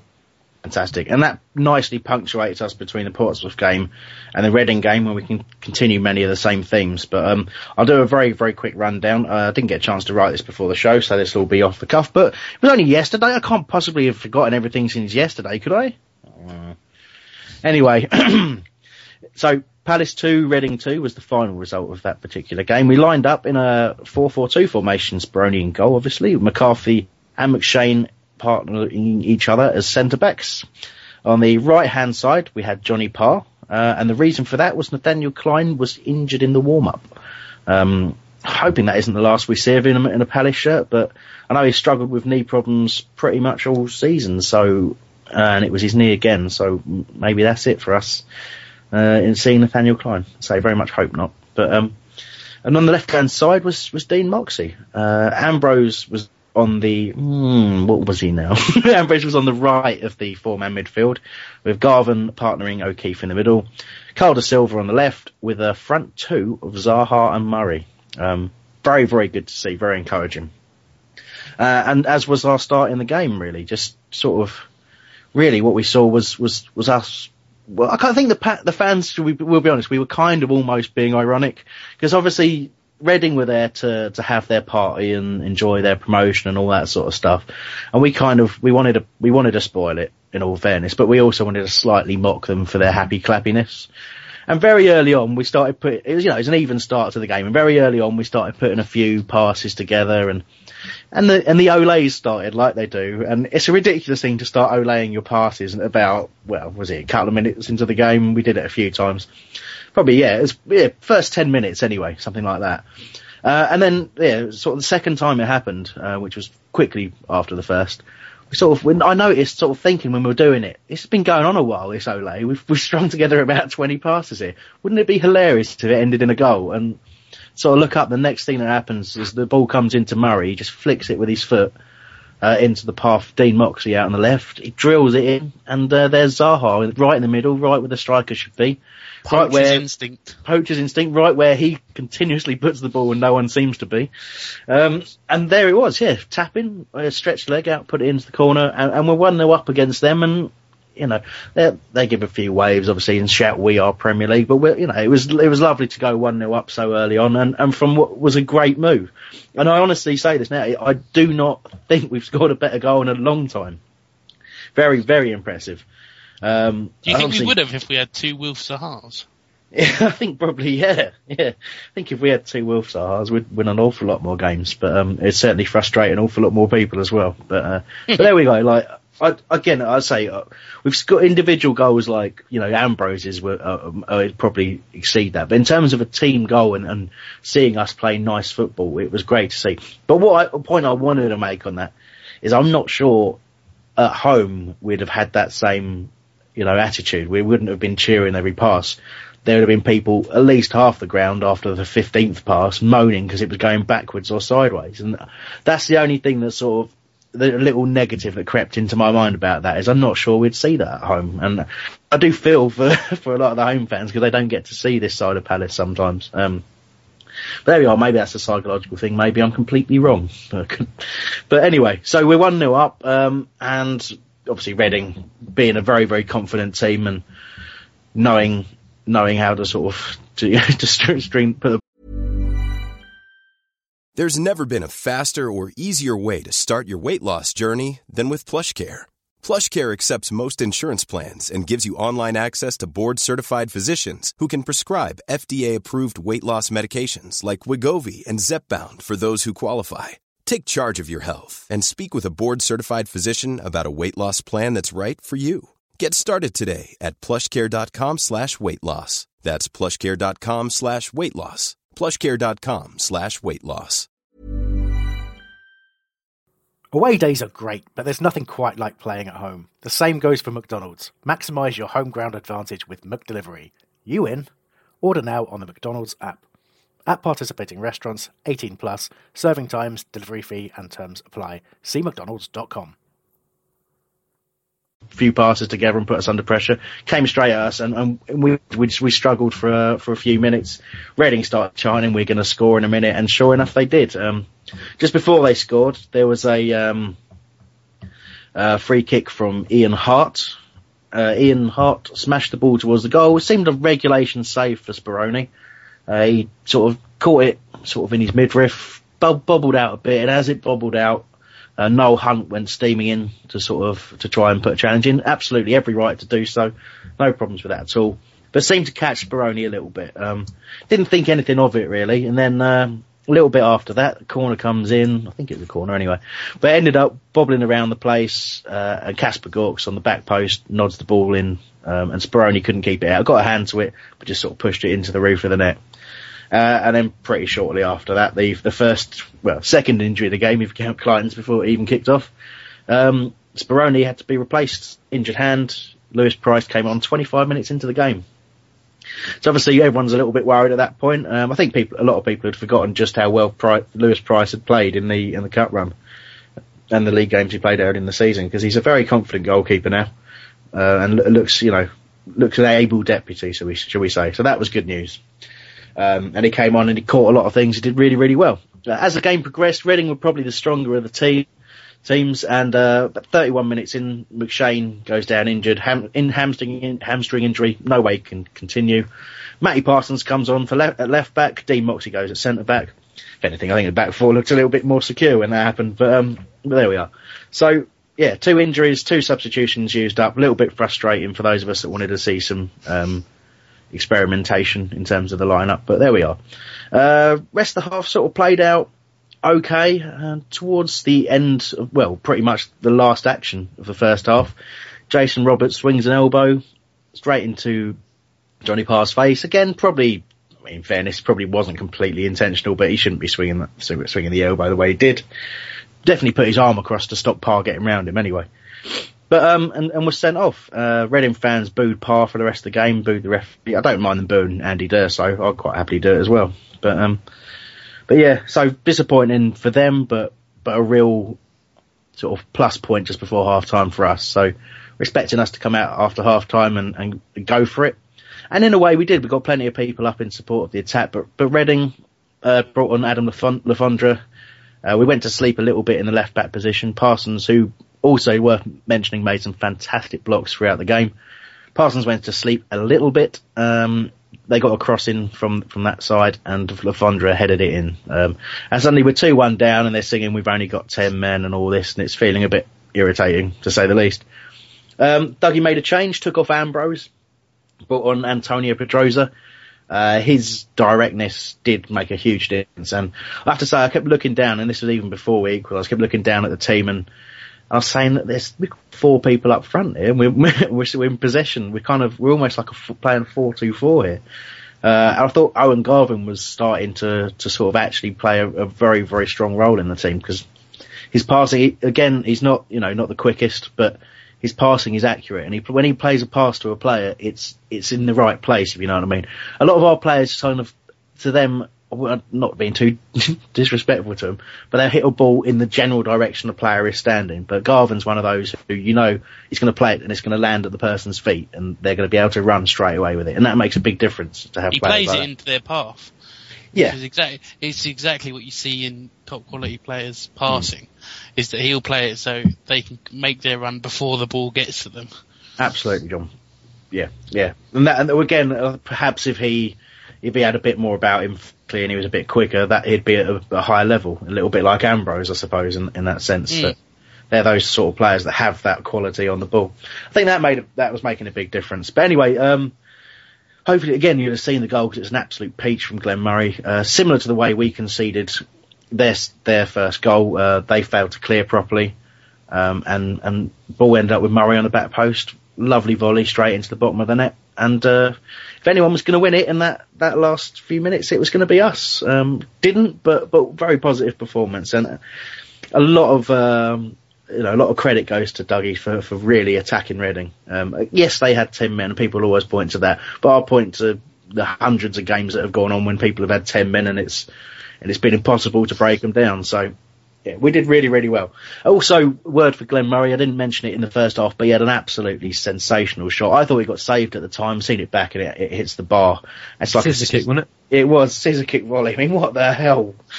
You know that that was just absolutely fantastic. What a, what a, he's you know when he's on form, he is a fantastic striker, and we need to do more to support him. And I think he worked really, really well with Zaha, and the two of them, two of them seem to enjoy playing together. Well, after the match, interestingly. Um, one quote I can give you is uh, Doug Freedman said, "Glenn Murray is what we want Palace to be about." So, did he really? Mm. Fantastic. Um, yeah, again, he, I don't know, the celebrations kind of summed it up for me as well. Because I mean, a lot of people, probably we're guilty of it ourselves on on this program, paint Glenn Murray as a bit of a sulker and a bit of a, bit, you know. But when he when he scored that goal, like everyone was just so happy for him. You could see it. All the fans and, and the players just absolutely covered him. He didn't seem to do his trademark celebration, but most of the crowd were doing it back to him. So I thought that was a, it's a nice touch as well. So um, now that was it was really really good stuff. And and I again, um, John, you're telling me that was from a Palace radio interview after the game. Well, there you go. It is indeed. Fantastic. Obviously, I was at the match, so I didn't get to hear that. It's a shame. But there we go. Um, I've got a few comments from the from the message boards to get us going on this. Um, unless you've got any reaction or tweets or anything, Ben, or anything. Well, just a little point that I've I've made myself about that the first Reading goal about some pretty poor defending. To be honest, I, I made a little note of, of what happened and, and why it went wrong, and it was it was Paddy and McShane at the back post first of all that couldn't get the first header away. Then O'Keefe has a header that pretty much goes backwards. Then McShane has a header on the line that does the same. And Garvan slices at the ball and it doesn't go anywhere. So to be honest, Reading deserved to score if we're doing that. Yeah. Kind of ridiculous defending. Uh, but overall, I think, yeah, like you said, uh, you've summed it up nicely. A fantastic performance from us, and if anyone deserved to win it right at the end, it was us. Um, yeah. Looking at at Twitter, Jack Maddox has, has tweeted again and said that Lewis Price is a great second goalie, and that's that's something that I think a lot of teams don't really have. Is is one of those, and you know, I he's think he's it. a decent first goalie. Yeah, exactly. He's shown it at United and at places like that, and he's, you know, he, he's if Julian Speroni does does go at some point, which is I don't know, I don't know if it's likely or not, but yeah, we've got a great backup in in Lewis Price. Mm. No, I, I totally agree. I say he- he's one who who's really impressed me this season, and he's he looks physically he looks a different player than when he joined us. Like when he joined us, he looked like the sort of podgy backup goalkeeper that you have, and we've had many of those. Cedric Berthelin, that Carrasso, who's now a really good goalkeeper for France or something. He was just huge when he joined us, but he looked a little bit like that. Do you know what I mean? He looked a little bit out of shape. It's almost rich for me saying it, but then again, I'm not a professional footballer. But anyway, but he like yeah, he he now looks he looks like he means business, and and I'm yeah, I I would I never thought I'd be kind of comfortable with Julian Speroni injured, but I I kind of am now. Um, it's not ideal, but I am kind of kind of comfortable. Yeah, you'd still rather Speroni was there, but you, yeah, you're not you're not panicking with Lewis Price um, in the sticks, and I think that's the way the back four is going to look at it as well. Yeah. Well, I'm going to pick up on a couple of things that were also on Twitter earlier on that we're, we're talking about. I just want to give quick shout outs to people because we didn't get to their comments in time. One was uh, Charlie Miller who said that Williamson, Jedi, or, O'Ke- or O'Keefe in midfield for next season. We need to get rid of KG. What does he bring to the team? Um, a sense of fun. Anyway. Hopefully, um, hopefully Sabah from the South African from the Kaiser Chiefs, if he can bring that to the team, he's more than welcome to stay. Yeah. Uh, Jack's asked, Jack Maddox has asked, uh, do we know what players are out of contract at the end of the season? Uh, from memory, we've got like, obviously Clyne, Garvan, um, probably a fair few Gardner. Um, but we'll probably cover that in, in our last sort of, our last show. There's probably, there's a few shows to go yet. Probably cover that next week, um, I would suggest. um, anything else in there? Yeah, Dave says, very nice to hear the po- positive show tonight. Dave Carr, that is. And we're just about to get to his comment from Holmesdale, which is a, fantastic way to uh, to link, almost coincidentally there. Um, and uh, yeah, Dave said on Holmesdale earlier on, he said uh, most people, including myself, predicted us to get beat by Reading. I'm very pleased with a point against the best in the league. It was great to see Murray get a goal on a nice one at that. Our last two performances have been very good, which is surprising considering we've only managed to get a point. Can't wait for next season, but I'd love to get revenge for, on Cardiff for the League Cup. All in all, it's been a good season with Ambrose's goal being my highlight let's hope for a few more wins next year. Um, can't really argue with any of that. Um, certainly very, very hopeful next season. But I, again, it's some, yeah, summed up well really. It's been, has been a good season all in all. Uh, it's been frustrating to, you know, prior to the, to the positivity of the last two games, it's been frustrating to end it with, with a bit of a damp squib, but it's understandable if if you can kind of take the emotion out of it and look at the sort of bare facts. It's kind of understandable the way it's gone. Um, but we'll move on from that. Uh, Mister 110% from Holmesdale. Um, we've got a nice positive post, I think. It says, uh, didn't go to either game, but from reports it sounds as we've been more attacking in both, which is encouraging. Uh, however, we still let in two goals in both games, and now that is, now is that because we've been attacking more, as some would, would suggest would happen, or simply because of the injuries at the back? Uh, similarly, has the move towards a more attacking, uh, towards more attacking, been forced on Freedman due to lack of defensive midfielders, or was it something that was coming anyway? I guess only time will tell. We'll attempt to answer both those questions now. Um, the first being, uh, have we conceded more goals purely because of the injuries, or is it because we're attacking more? Um, any thoughts on that before I attempt to answer it? Well, it's probably a mixture. I mean, obviously the injuries don't help. If we if we had a full strength back four, then maybe we wouldn't have conceded as many. But you know, if you mix that in with having you know trying to be more attacking, then it's it's Mm. going to happen really. So I think yeah, mixture. Mixture. John, you agree, or anything a bit I'd more say. I'd say predominantly injuries. To me. I think Anthony Gardner's been a massive loss for us, and Jedinak as well. I think those two injuries are the reason we've conceded more goals. I I agree with that in terms of the the um, the, the way we've conceded more goals when we've played the the sort of what let's call it the defensive system, if you like, the two mm-hmm. defensive midfielders. I totally agree with it there. I think the loss of Jedinak in particular, Gardner definitely. I mean, he's a he's a great centre back, but I he's think had a, he's had a brilliant season. Yeah, Gardner. People he- have really underestimated the season he's had. I mean, because he's been out a while as well, he's kind of the calls have gone. But a lot of people were saying, you know, he was a shoe in for Player of the Year. So again, it's yeah, it's, it's, it's a major impact losing him and and Jedinak, I think. But what I would also say is that, that there is a valid argument that by attacking more we leave ourselves more open. That was actually quite evident against Portsmouth because we we uncharacteristically gave their central midfield space. That's something that we haven't done in our normal formation, and that's where their goals came from. I, you know, I think against a team in the trouble that Portsmouth were in, it was the right approach, and I think we were unlucky more than anything. But I just there is a, I'd say there is a point there um, to to be made that that as Ben says, it's a combination of the two things. It's a combination of, of having some injuries, but also opening out in, in certain games. Um, let's okay. Let's move on from that, and let's say whether or not would Dougie have done it without the injuries? Would he have? Would he have experimented? Would he have attacked? I don't even think we need to sort of all have a have a go at that. Really, I think it's it is too much of a hypothetical question, and and it's kind of geared towards saying no, he wouldn't. um, and and we've kind of by luck we've stumbled upon the the way to attack, if you like, but. I don't know. Dougie has said that he would experiment. That's what he said. So that's what he's done that's kind of how I feel. Guys, any difference? No, I agree. I think it's, it's a hard question to answer. It is. Without, it's it's just it's just opinion. I mean, Yeah. mine is I think we probably he probably wouldn't have changed. No. Hmm. Interesting. Um, Jerry contacted us on Facebook earlier on. Oh, Jerry did call. Did he call back? I haven't been looking at the right screen for quite some time. Uh, no. Sorry, Jerry. But anyway, um, Jerry has said earlier on that if we want to claim the best of Murray, the way ahead is 4-4-2. Makes the Cardiff game and the, an encounter that Palace can win. Looking forward to broadcast tonight, Chris Co. Well, uh, we managed to get the broadcast on in the end, and, and Jerry, as always, is, is absolutely right that getting the best out of Murray does seem to, to involve getting him a strike partner. Um, people have been saying it all season. Uh, I wouldn't necessarily say we would have had a, a better season had we done it from day one. Um, oh, here's the man himself now. Let me just chuck him on. Hello, Jerry. How are you getting on? Is that you, Chris? It is indeed. Hello, Chris. Um, I just thought uh, if you want to talk to me, I don't want to be too good because I know you've got a very busy show. I know, I know you're winding down now. Yeah, So I don't mind a quick word, but I'll ring you up next week otherwise. yeah there, no worries, mate. What um, what have you got to say?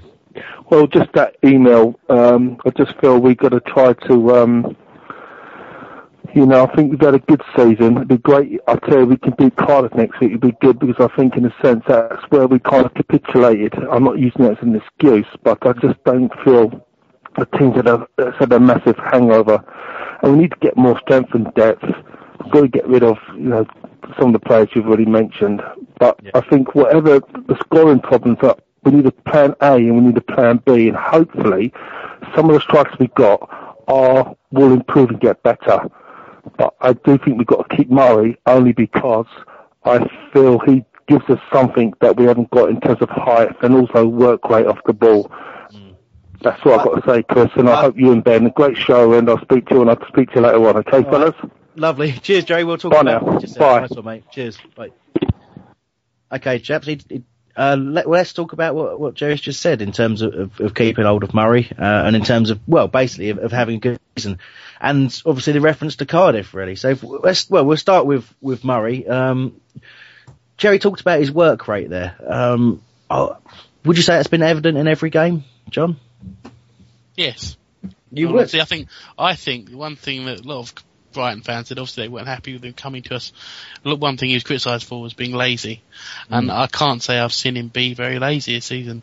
I think he's always worked worked hard, Mm. and that's why I've got a lot of time for him. I think if he didn't, I think it'd be more of a Chris Martin situation. Yeah, well, absolutely. And I, I, was, I was trying to lead you down a certain path, and quite rightly, you rejected to go down that path. Well done, Ben. Will you be quite as easy to trick? I wonder. Do you? no, I'm not, go on.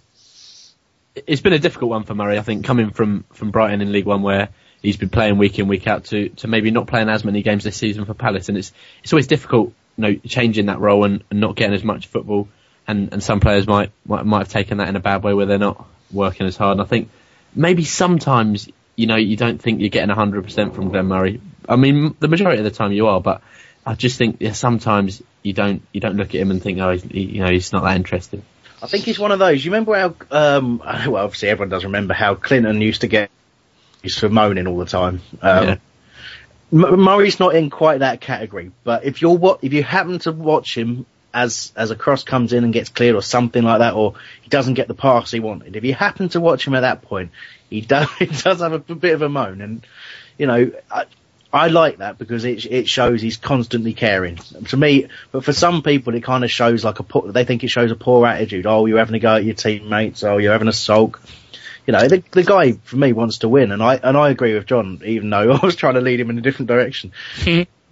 Brighton fans told us he was lazy and didn't care. I don't see any of that. He's, you know, whenever you, you've seen him, whenever he's scored for us, he's been absolutely delighted. His teammates seem to love him. He, you know, he's he's a, a great, great striker when he's on form. For me, he's had. I don't. Again, we've mentioned we mention it seems to be every week. Whether I don't know whether he's had a, an injury like some people tell me he's had, but but for me, he's had dips in form when he's and he's deserved to be out of the team on occasions. Uh, part, But do you think that a lot of that's the consistency of who's around him, Chris? Well, uh, that's it's, that's the kind of that's the question, isn't it? That's the big the big question on Glenn Murray, whether it's, or not, it's not a game I went to, right? But the, Yeah. I listened to the commentary and I spoke to people afterwards. But the best game I've heard from Glenn Murray was away to Ipswich. Was when we had Zaha and Scannell literally up there with him the whole time, mm. and he had support. He had people to lay it off to, to interchange with, and the you know some of the Ipswich fans there were saying that he was the best. That Scannell and Zaha were the best wingers in the league, possibly. Yeah, that's a game I always hark back to as well, and it was because both both Scannell and Zaha were absolutely on fire. I mean, the, Scannell gets criticism now for not tricking his way past people. I think people get their minds confused sometimes because he's never really been one of those. But he's you know, he's an incredibly skillful player, but he's not. He doesn't do a trick to get past a player. He uses his pace and his directness and And you know, power now. and power now, yeah, definitely. But um, but yeah, I mean, he oh, Murray in that game was excellent, and that system worked. And yes, definitely, Zaha and Scannell got closer to him, but it was still the the same system that gets criticised now. But it is. Um, But the, the the the place that's changed is the spot behind Murray, Mm. and that's why I think that going forward to next season, yeah, Chris Martin's not going to win. I know I blame him for a lot of things, right? but I just think he, I just don't think it works. That's the thing. I think he's a good player. I think you know he's got a great eye for goal. I don't think he works. And I think Mm. that's what I'm looking forward to next season is, and I think Glenn Murray's probably looking forward to next season is having a system that works around him. Yeah, I'd look. I, yeah, the only point I would make is that there have been times where Glenn Murray has contributed to the failure of that system by being just by being off form, like any other player is. Any Mhm. other player has a bad game, or you know, or, or or gets into a situation where they're not making the right runs. It doesn't quite come together for them, and that's that's what ha- what being a striker, ha- you know, is. That's what happens. And if you're up there on your own, you're the focal point, and it can and it really does cause the system to fail. And like I said, quite rightly, he has been dropped on occasions, but you know, more of more of what we saw yesterday, um, and more of what we've seen in the past. When he was up against uh, away to Nottingham Forest, he was superb. In the cup against Wigan, I think that was probably the first we saw of him after they got injured in the Peterborough Mm. uh, quite early on. He was he was sensational in that game against Wigan. He just looked that, that was like I say most people's first proper look at him. We thought, what the hell and where has he been? Uh, and I remember someone was uh, saying that Big Big Fat Sam was up in the stands uh, during that game, and they were not quite near him. They said they actually heard him say that. Where the hell hell's Glenn Murray been all these years? Because he looks looked absolutely amazing in that game. But there we go. I mean, yeah, we can go sort of cyclical on that for quite some time. But Jerry's other Big point. Sam Allardyce doesn't like big strikers. no, oh, he wait, doesn't. No, yes, he does. No, no, he plays the ball on the ground. That's and a long pass. If it reaches its destination, it's a pass. It's not a long ball. Eighty-six percent of the time, it's along the ground. Uh, he's mentally ill. Uh, I believe that's my belief. I'm not saying it's a fact. Must not, Allegedly. allegedly, I must must not label Sam Allardyce. He'll go crazy. Um, okay, we'll come back to, to Jerry's point about Cardiff and, and it being the sort of you know the the point where our season kind of dis- disappeared. Really, we'll come back to that when we when we do the preview in a moment. Um, last couple of little bits on my show plan here. I've had a couple of emails in as well. Actually, we were talking about Sean Scannell. There's good good time for this. Um, I'm not going to read out who it's from because it's a joke name, but I haven't quite worked out how it's a joke name yet, and I don't want to read it out. But he says, "Do you think that Sean Scannell is running out of time to kick on to that next level? He seems to have stagnated." Um, difficult question. I've I've got an answer, but I'm going to ask Bennett first. Ben, do you think that Sean Scannell is running out of time to kick on to the next level? He seems to have stagnated. Oh, that is a difficult question. You sprung that on me there. I think Sean Scannell is a fantastic player, and I think he, he, oh, oh, that's so tough. Give him the right service, the right team around him. I think he can blossom in the next season to become a fantastic player. I know, you know, he, he's kind of been growing up in the same sort of era as Zaha and Clyne, and we and we've been more focused on Zaha and Clyne in the last season, and and was kind of taking a back seat, you know, and that there was that I think it was in January where people were saying that Huddersfield had only offered you know, less than a million for him, and everyone was a bit surprised. So people, uh, uh, yeah, it's difficult. It's such a difficult question to It answer. is, I think, yeah, yeah. I think yeah, give him another season, he'll be he'll be fine. Um, John, do you want to try and answer it before I do?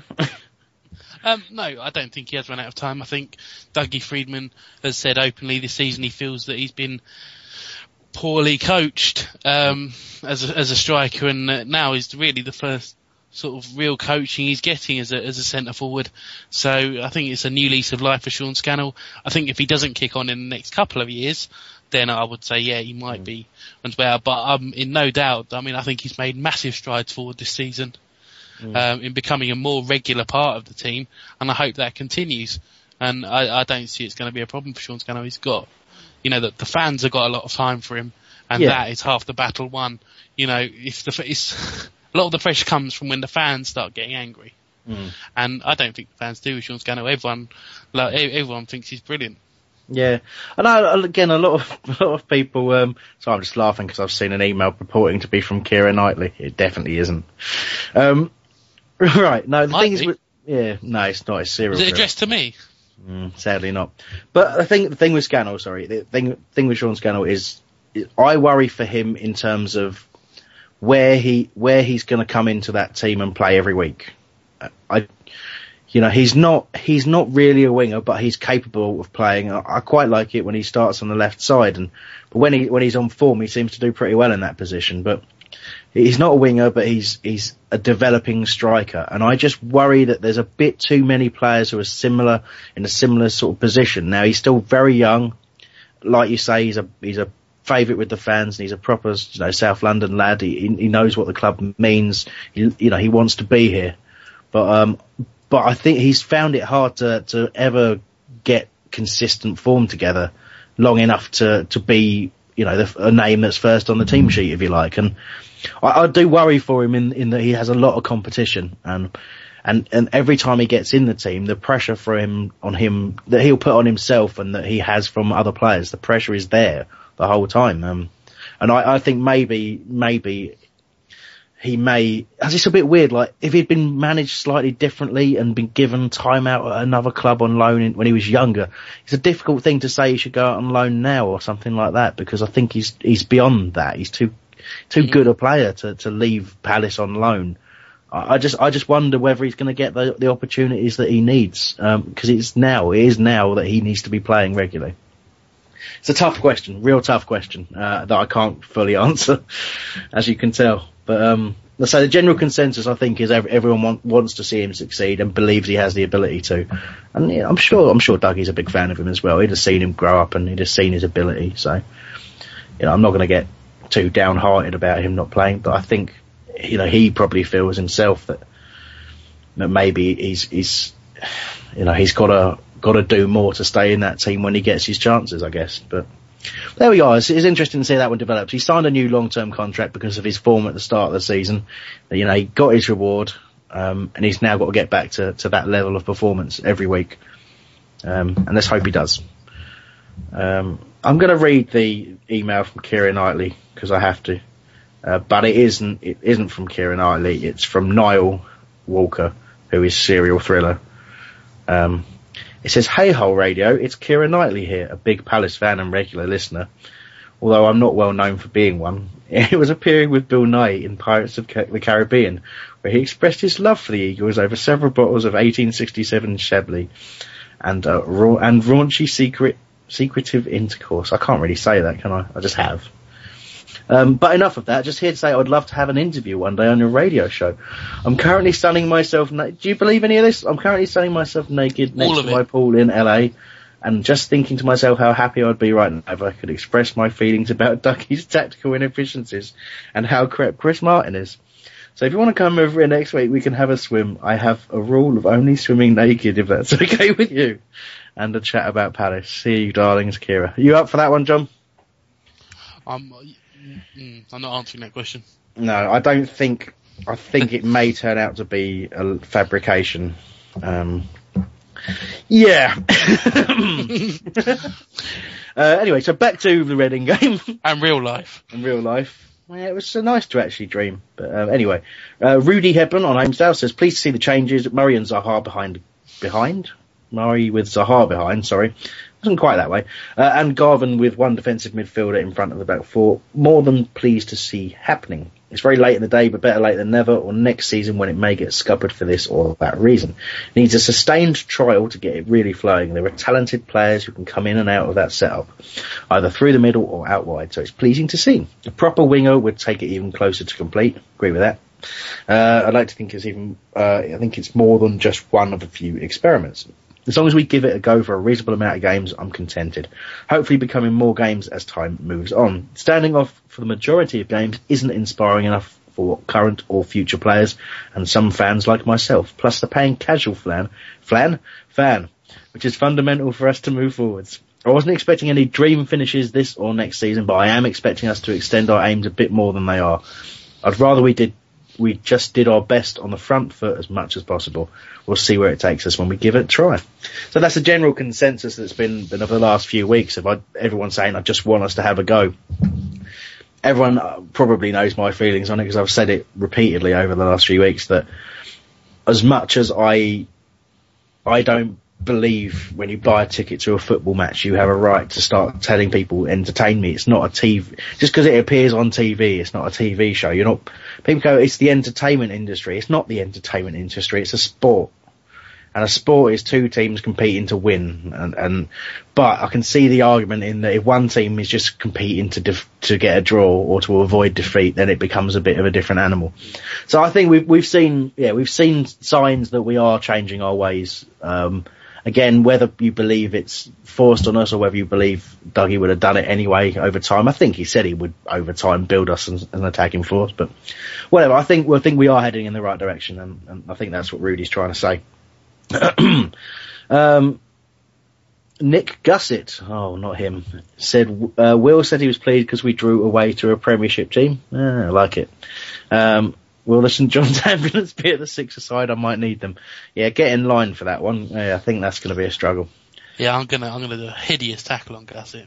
Yeah. yeah, again, get in line for that as well. and no, um, yeah, we did draw away to a Premiership team technically, and they were shy about telling us about it. Is that studs up if you want to tackle Gusset? yeah, I think it is. oh, bless. Don't, yeah. Um, well, look, let's let's leave the the Reading game there. Uh, it's a positive. Everyone was happy, and, and I think Will young Will Gusset. It's Will. It's not really his surname, but let's call him that. Let's call young Will Will Gusset. Gusset, it just sounds wrong. It does. Um, so he was pleased we drew away to a Premiership team. So there we go. We're pleased we drew away to a Premiership side. Good stuff. My, my, can I say my positive out of it was that Murray scored a goal before the end of the season. Mm. I think that would have really played on him in the off season. I think he was getting frustrated. Ben, do you want to say a positive as well?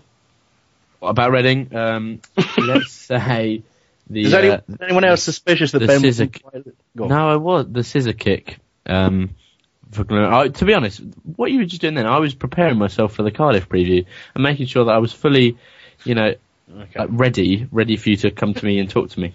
Do you think on air is the time to, to have a go? I am having a go at you on air. I know. I'm being inconsistent. That's my, Can i I've just got say a- that everything is lies? is it though? All right, It's look. not. Let's let's let's preview the Cardiff game and let people get the hell I've away. got a brilliant tweet that I found to, to start Go on. us off with that, Chris, if you like. yeah, yeah, yeah. Uh, football promos says, be great to get revenge on Cardiff, beat them on Saturday, and Middlesbrough win versus Watford will ensure Cardiff don't make the playoffs. Hmm. Oh, what a game that could be. So if That's Middlesbrough beat any. Watford, If Middlesbrough beat Watford, which is very likely, and we beat Cardiff, then they don't get to the playoffs. That's pretty. Uh, that's pretty. It's a pretty big incentive. Put it that way. Um, So if you if you're not sure whether you're going to go to the game on Saturday, I suggest you go. The game, and also get your tickets as soon as you can because I think we've given Cardiff the whole half a weight. If Yeah. I'm memory serves me correct, they're going to want to fill out, and uh, yeah, and they will bring a lot of people because it's a massive game for them, and and it's it's revenge time. We, you know, we there's no two ways about it. Jerry was spot on when he said earlier on that that our season kind of changed the the moment we lost that game. Um, again, Dougie said it would, and he was proven correct. Um, and there was, there was a real hangover from that. We didn't get beaten for quite some time after it, but we we just haven't won enough. We lost after- the momentum, didn't we? Yeah, we did indeed. And, correct. and also, he said something we should, we should be saying ever more regularly that Dougie's been saying that all along, and he was right. yeah, it does does come up a lot. Yeah, Odd, isn't it? it is. People don't like it, and again, so, someone perhaps argues uh, argued the other day, and I, I kind of see where they're coming from. That that if you say something is true and it happens, did the act of you saying it make it sort of self fulfilling? In other words, Dougie saying we're not going to make the playoffs, did that in itself put the seed of doubt in the player's mind? Interesting argument, but I just think he was being honest and he was correct. So. Um, all right, listen. Cardiff's form, uh, they've won three of the last five games. This is all Aaron, so if any of this is wrong, blame Aaron Mitchell. Um, they've won three of the last five games, keeping keeping three clean sheets, which have come in every one of their recent three wins. They're on an eight-game unbeaten run. Um, as they look to secure a playoff place for the second time in three years. Uh, last five games, they've uh, drawn 1-1 with Leeds United, uh, with a very late equaliser from Becchio. Uh, beat Derby 2-0, which is a good result. Derby was a difficult team to beat. Uh, they beat Barnsley 1-0, as did we. I wonder if that was as boring as our game against them. Uh, they drew 1-1 with Watford and beat Middlesbrough 2-0. One, two, three. Alright, you win this round, Aaron. Um, But next time, for next time. So uh, yeah, they're in decent form. Uh, they haven't haven't lost for a while. So we're obviously, but but it kind of is getting the feel of um, because of what's riding on it for them, and because of the history with the two teams this season, got a little bit of a cup feel about it to me. Um, so I think perhaps league form goes out of the window, and it's a one-off game. And um, well, let's if we look at the lo- our potential lineup, I don't know what what the hell they're going to line up. We'll talk about their danger men in a minute. But um, for us, this is the injury situation. Definitely out. Uh, Gardner, Jedinak, Williams, and Wright. Uh, KG, although last week I, I got myself confused and said he was out for the season, um, but I was actually thinking of Anthony Gardner's injury on KG for some bizarre reason. But, um, but I, as far as I'm aware, he's unlikely to be back uh, with that thigh injury. Uh, don't not heard anything about Clyne, but might say the seri- he, he has had a knee problem all season, uh, and if he's been I'd forced be to sort of surprised if he played. yeah, absolutely. Uh, haven't heard a word, any word on Speroni. Obviously, I told you how he was injured earlier on. Um, but, but I, I heard it was dislocated finger. Yeah, I Well, heard that as well. yeah, well, you can pop those back in and a bit of painkillers. He'd be able to play, but whether I he don't, I, d- I don't think he'll be playing, Chris. If he's No. dislocated his finger, ah, what's wrong? Just load of It's- pain. I tell you, it's he's not a pleasant injury. All right. Well, I didn't say it was pleasant. anyway, um, I'm expecting McShane to be out if he's if he's done his hamstring again because that's been a recurring problem. Um, you know, and and as we've seen in recent weeks, there's no point starting a player whose hamstring is likely to go because then it will go again. Um, like, well, and you end up in a situation where you've got Gardner out for three months. Um, so there we go. We've, we've got all of those players out. Um, so we're not really got a huge amount to choose from. So the, really the debate for me comes uh, at what we want to see at centre back, lads. Now obviously it's Cardiff. You know they're a good side, haven't lost in a while. Going to put us under pressure, no doubt. So does Dean Moxey play there, and you stick Parsons out on that left, or do we do we go for Alex Wynter or Ryan Innes perhaps to get, just just throw him in, give him a game? I think there's a difference between what, what should happen and what will happen. Mm. I think it'd be good to give give Wynter and Innes a chance at centre back, but I think Dougie will go for that that one that he's done before with Moxey in at centre back and then and then freeing it Parsons over to over to left back to put him there. So I think that's what will happen. But I personally would love to see Ryan Innes. I think Ryan Innes is more likely than Alex Wynter to, to come in. I'd love to see him there, but wh- whether it happens a, a different story. John, I think we should play Kadell Daniel instead of McCarthy, and play four, four left backs. Right. I think bring Lee Hills back. He's not injured anymore. Yeah, he true. can play as holding midfield. We'll just see how many left backs we can stick out there. Yeah, fill the team with left backs or players that can play at left back. Randall, Chris Martin, who should be left back, but hey, Hey. hey. Thanks, That's mate. a l- that's well. The oldies are the best. yeah, we're an hour and 28 min- minutes into the show and it's the first joke. Well done. It's been a bit serious today, isn't it? I anyway. don't know. This, I- I'd say from, from the word go, this has been a bit of a joke, Chris. That's not nice, is it? Fair enough. All right, look, bollocks to you, John. Danger men. Um, Peter Whittingham, uh, Aaron's picked out. Obviously, he is, is their playmaker. Twelve goals. Uh, that makes him Cardiff's top scorer. Um, I think he's probably their top assist maker as well. Assist maker? Oh, I don't even care if it's right. But um, A sister. assister, yeah. Uh, mm. No, okay. but anyway, he's he's their sort of their Sister sort or your kingpin. mama? He makes some tick. Dougie, thank you for that, John. Doug, Dougie said earlier in the season um, that he's a Premiership player and, and really is better than this level. Uh, Cardiff will be hoping that that's the case and he takes them there, but, but there we go. I think we kept him relatively quiet in the home leg of the semi-final, so hopefully we'll do that again. Um, Kenny Miller is their joint second top goal scorer. Uh, yeah, he's Aaron's written a description of him. You know, clever player, good technique. Most people know about Kenny Miller. He's he's been around for a while, um, and he scores goals. He's a very very good striker, a real pain. But the player he's picked out last, he's just written Mason. It's Joe Mason, isn't it? Something Yeah, like that. Joe. Yeah. Uh, he's got 11 this season with uh, three goals in his last five appearances. Uh, he's been a bit of a revelation for them, uh, and, and someone we'll have to keep quiet. Um, but yeah, again, so I mean, but they've they've got quality all over the pitch. And, They're, and they're Mark. Hudson, who can score from like a thousand. Yeah, yards. see, yeah, yeah. Got to make sure we close Hudson down in the uh, in the In his own penalty area. Yeah. Who would have ever thought Mark Hudson would score from inside his own half? It's I, I, ridiculous. tell you, I can tell you who wouldn't have thought that. Mark Mark Hudson Hudson, yeah. yeah. and Mark Hudson's mum. Yeah. oh dear. Anyway, our last five league games against Cardiff, um, we lost 2 0 up there, then beat them 1 0. I don't know when these were. He's not put the dates on them. It's hard to remember. He says games as well. I'm not sure they're all league games. Hmm, guess they are. So lost 2 0, won 1 0, drew 0 0, lost 2 1, drew 1 1. So, mixed bag. Um, hmm. So, prediction time. Ben, what do you think? Well, I think we've got a win to, uh, well, it's a, it's a must-win game for us really to, to, you know, to finish above Millwall in the league. So I think we'll we'll beat them four 0 okay. John? Oh, I'm I'm expecting uh, I'm expecting fireworks around about the end of October. Um, as for the game, I have no idea. I I don't really care to be honest. I'm, I'll, I'll be there. It's gonna be it's gonna be a good game. I just hope we beat them. Just just say take that for the Carling Cup and it being so rubbish against Liverpool. Yeah. I actually think, I think the pressure's going to get to them, as it always does.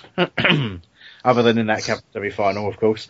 Um, but uh, I just think, um, yeah, I just think we're gonna, we're gonna end the season on a high. And I, th- I think it'll probably only be a, um, probably a 2-1. And I suspect we might go 1-0 down. There you go.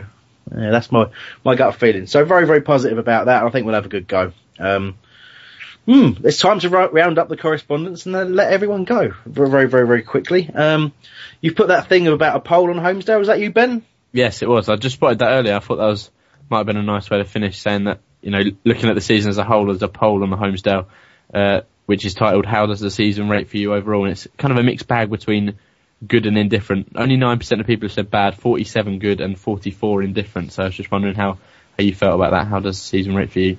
Um, I would definitely be in the good section.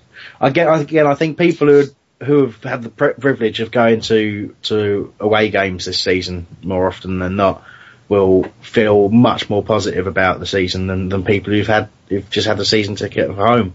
If you, if, to be honest, if you're a casual fan for, at home games, you probably won't feel quite as bad as season ticket holders because it's not been it's just not been great entertainment at home. We've because because Dougie's found the system that he likes and and wanted and wants the players to get used to it. We've we've played it more often than not, and I, you know I've said all season I, I, it's a great system away, and but it's a little bit too defensive at home, and and I, and I but I'm, it's not. I can understand the reasons we play it, you see, and and that's that's kind of why I think it's been a good season. I've had some of my best ever Palace moments this season, things that I will remember, you know, till the day I die.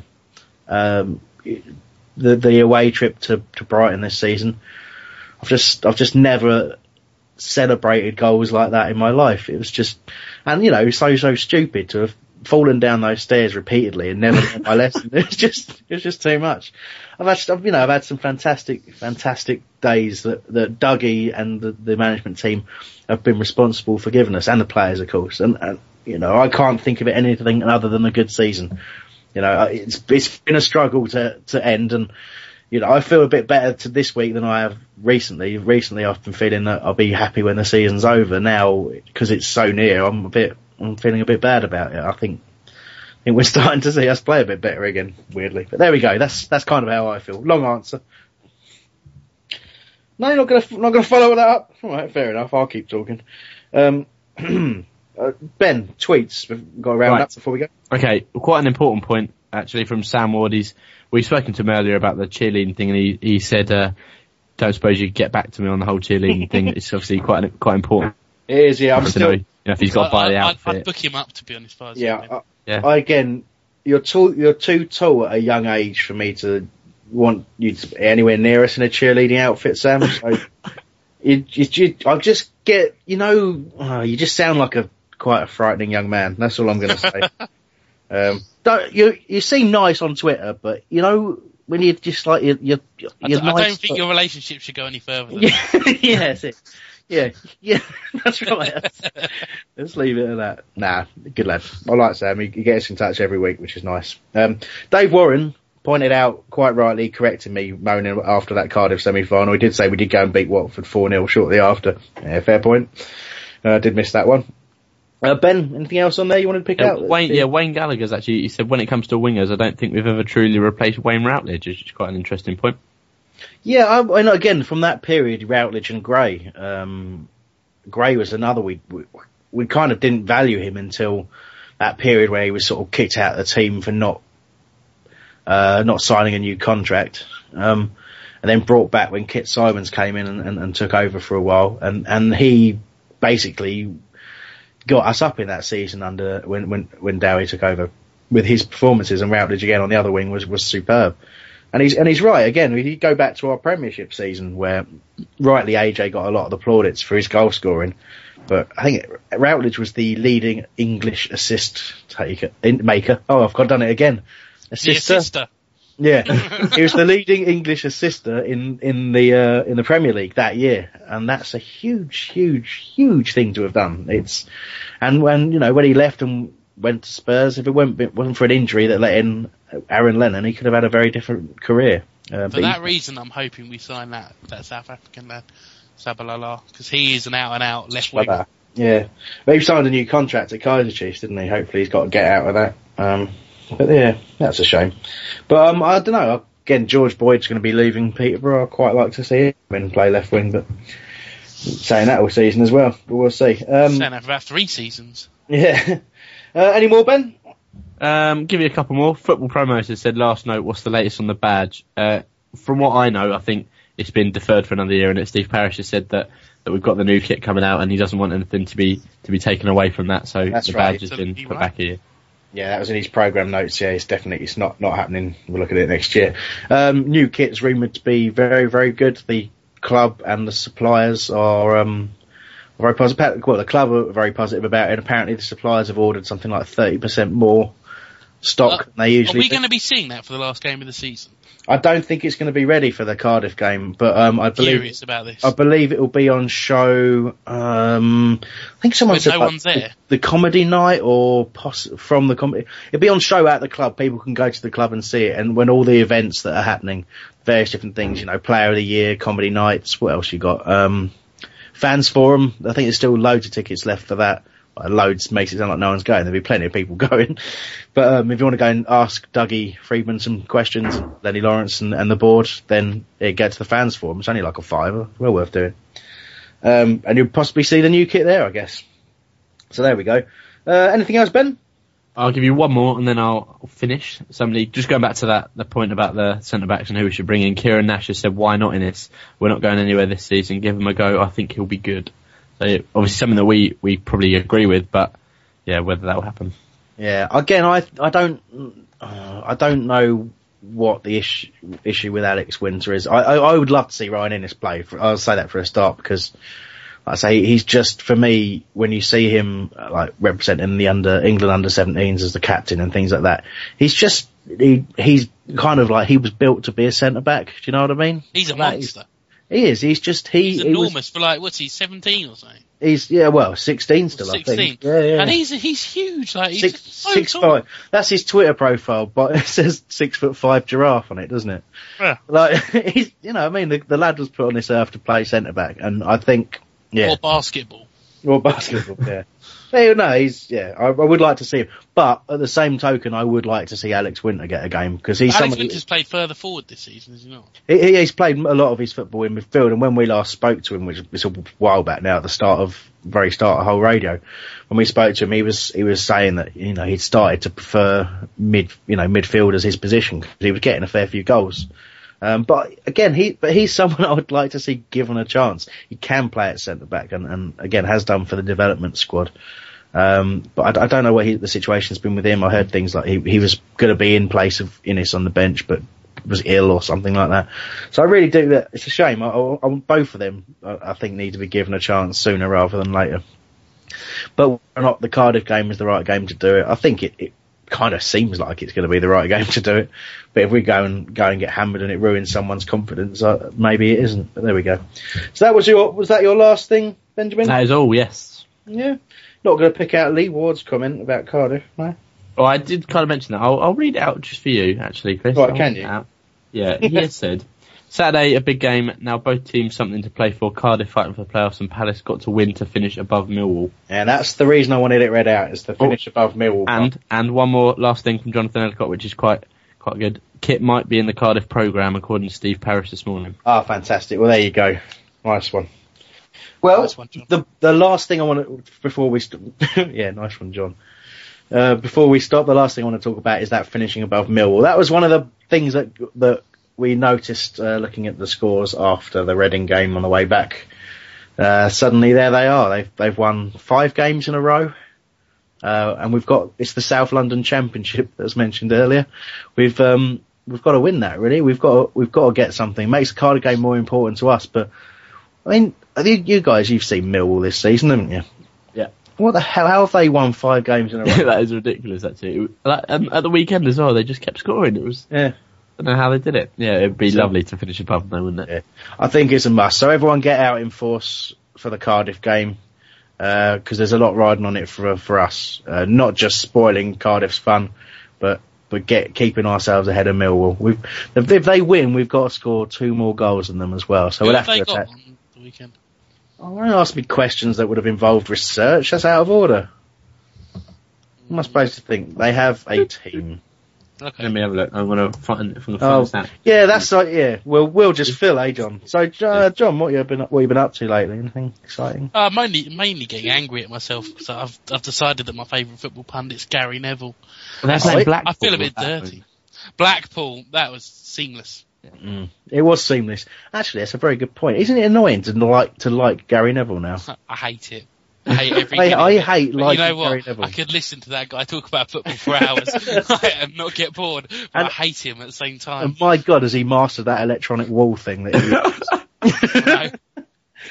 Oh, anyway, look, we better let you guys go. Those of you that have hung on, thank you so much for listening today. Uh, thank you to every single person who's contributed. My thanks to John and Ben for their time. Cheers, boys. Yep. Thank you very much.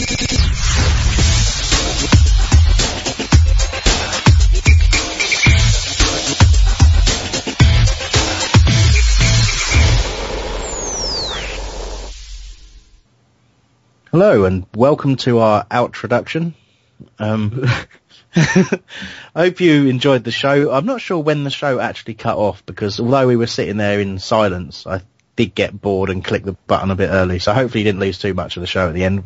If you were listening, well, uh, whether you were listening live or, or by the podcast, I'm becoming confused. Ben, do you think it's my age or do you think I'm just tired? What do you No, think? it's, uh, it's age, Chris. Yeah, it is. you, you've got to that point in your life where, where things aren't really worth, you know, uh, living. So Thanks. Yeah, that's very nice of you. I just, ah, I used to be able to just cope with everything. My brain, my brain would remember every detail. To be fair, today today has conjured up a lot more problems than than we we were hoping for, really. But yeah, Yeah, we- actually, we've got uh, through them. You've done well. just to let podcast listeners know as a little bonus, what happened? I was writing the show around six o'clock, and I went into log went to log into the Holmesdale Radio email account just to take a few bits and pieces off of there that people had sent and put them into the show plan and all that sort of stuff. And it wouldn't let me log into the email. That's a bit odd. Maybe my link is wrong. So I went to the wholeradio.net homepage. Although rather I didn't. When it joined that homepage, it was a strange smiling woman on it. Yeah, I got that. yeah, which wasn't our site. So basically, what had happened is our um, our rights that we'd paid for for hosting the show and for the domain, the whole radio.net domain, had expired. Um, and our producer, he, he knew that they had expired. He didn't he didn't have the money to pay for them. He didn't think it was worth telling me. So about six o'clock, um, we weren't able to, pre- pre- you know, to present a show. There was no way I could broadcast or anything like that, which was um, which was a bit of a pain to be honest with you. But we got there in the end. But the, the result was I didn't get to write anything like a proper show plan. But it seemed to go pretty well, didn't it, Ben? It was, yeah, no, it was a very good show. We hope you enjoyed listening to it. We had obviously a lot of a lot of people writing on on Twitter and email and Holmesdale and Facebook. So yeah, it's been fantastic actually. So And just to just to end and let you go, um, he's not here, so let's. How do you think John did today? oh, b- below par, I'd say. Yeah, substandard, wasn't it? Yeah, definitely, I mean, we don't we don't use him too often. Frankly, I'm not sure how they put up with him on on Palace Radio. Yeah, the thing well. is, the thing, the reason for doing this is I don't think he ever listens to the podcast. He won't ever know what we say about him. No, no, he definitely won't. No, no chance. And So I think it's an ideal opportunity to talk him down, which we have done. Yeah. Uh, I might do that again next week. It might become a regular feature in that. anyway, thank you so much for downloading. Uh, and like I say, the show is, is dependent on, on your contribute contributions. Oh my word. Contributions. Yeah. Uh, every week. So if you can get in touch with us, radio at holmesdale.net, tweet us, it's at whole radio, message us on Facebook, facebook.com forward slash whole radio, whatever you like, but just get in touch, uh, and we'll talk about the things that matter to you every week. Um, so cheers and bye. Say bye, Ben. bye. It's the 90th minute. All your mates around. You've got your McNugget share boxes ready to go. Your mate's already got booked for double dipping, and you steal the last nugget, snatching all three points. Perfect. Order McDelivery now on the McDonald's app. You in? At participating restaurants, 18 plus, serving times, delivery fee, and terms apply. See McDonald's.com. Planning for your next trip? Elevate your travel style with Quince. Quince has all the jet setting essentials you'll want for your next getaway, like European linen, premium luggage options, buttery soft Italian leather bags, and so much more. And is all priced at 50 to 80% less than similar brands. Plus, Quince only works with factories that use safe and ethical manufacturing practices. Pack your bags with high-quality essentials you'll be wearing for vacations to come with Quince. Go to quince.com slash pack for free shipping and 365-day returns. This podcast is proud to be part of the TalkSport Fan Network. Talk Sport. Powered by fans.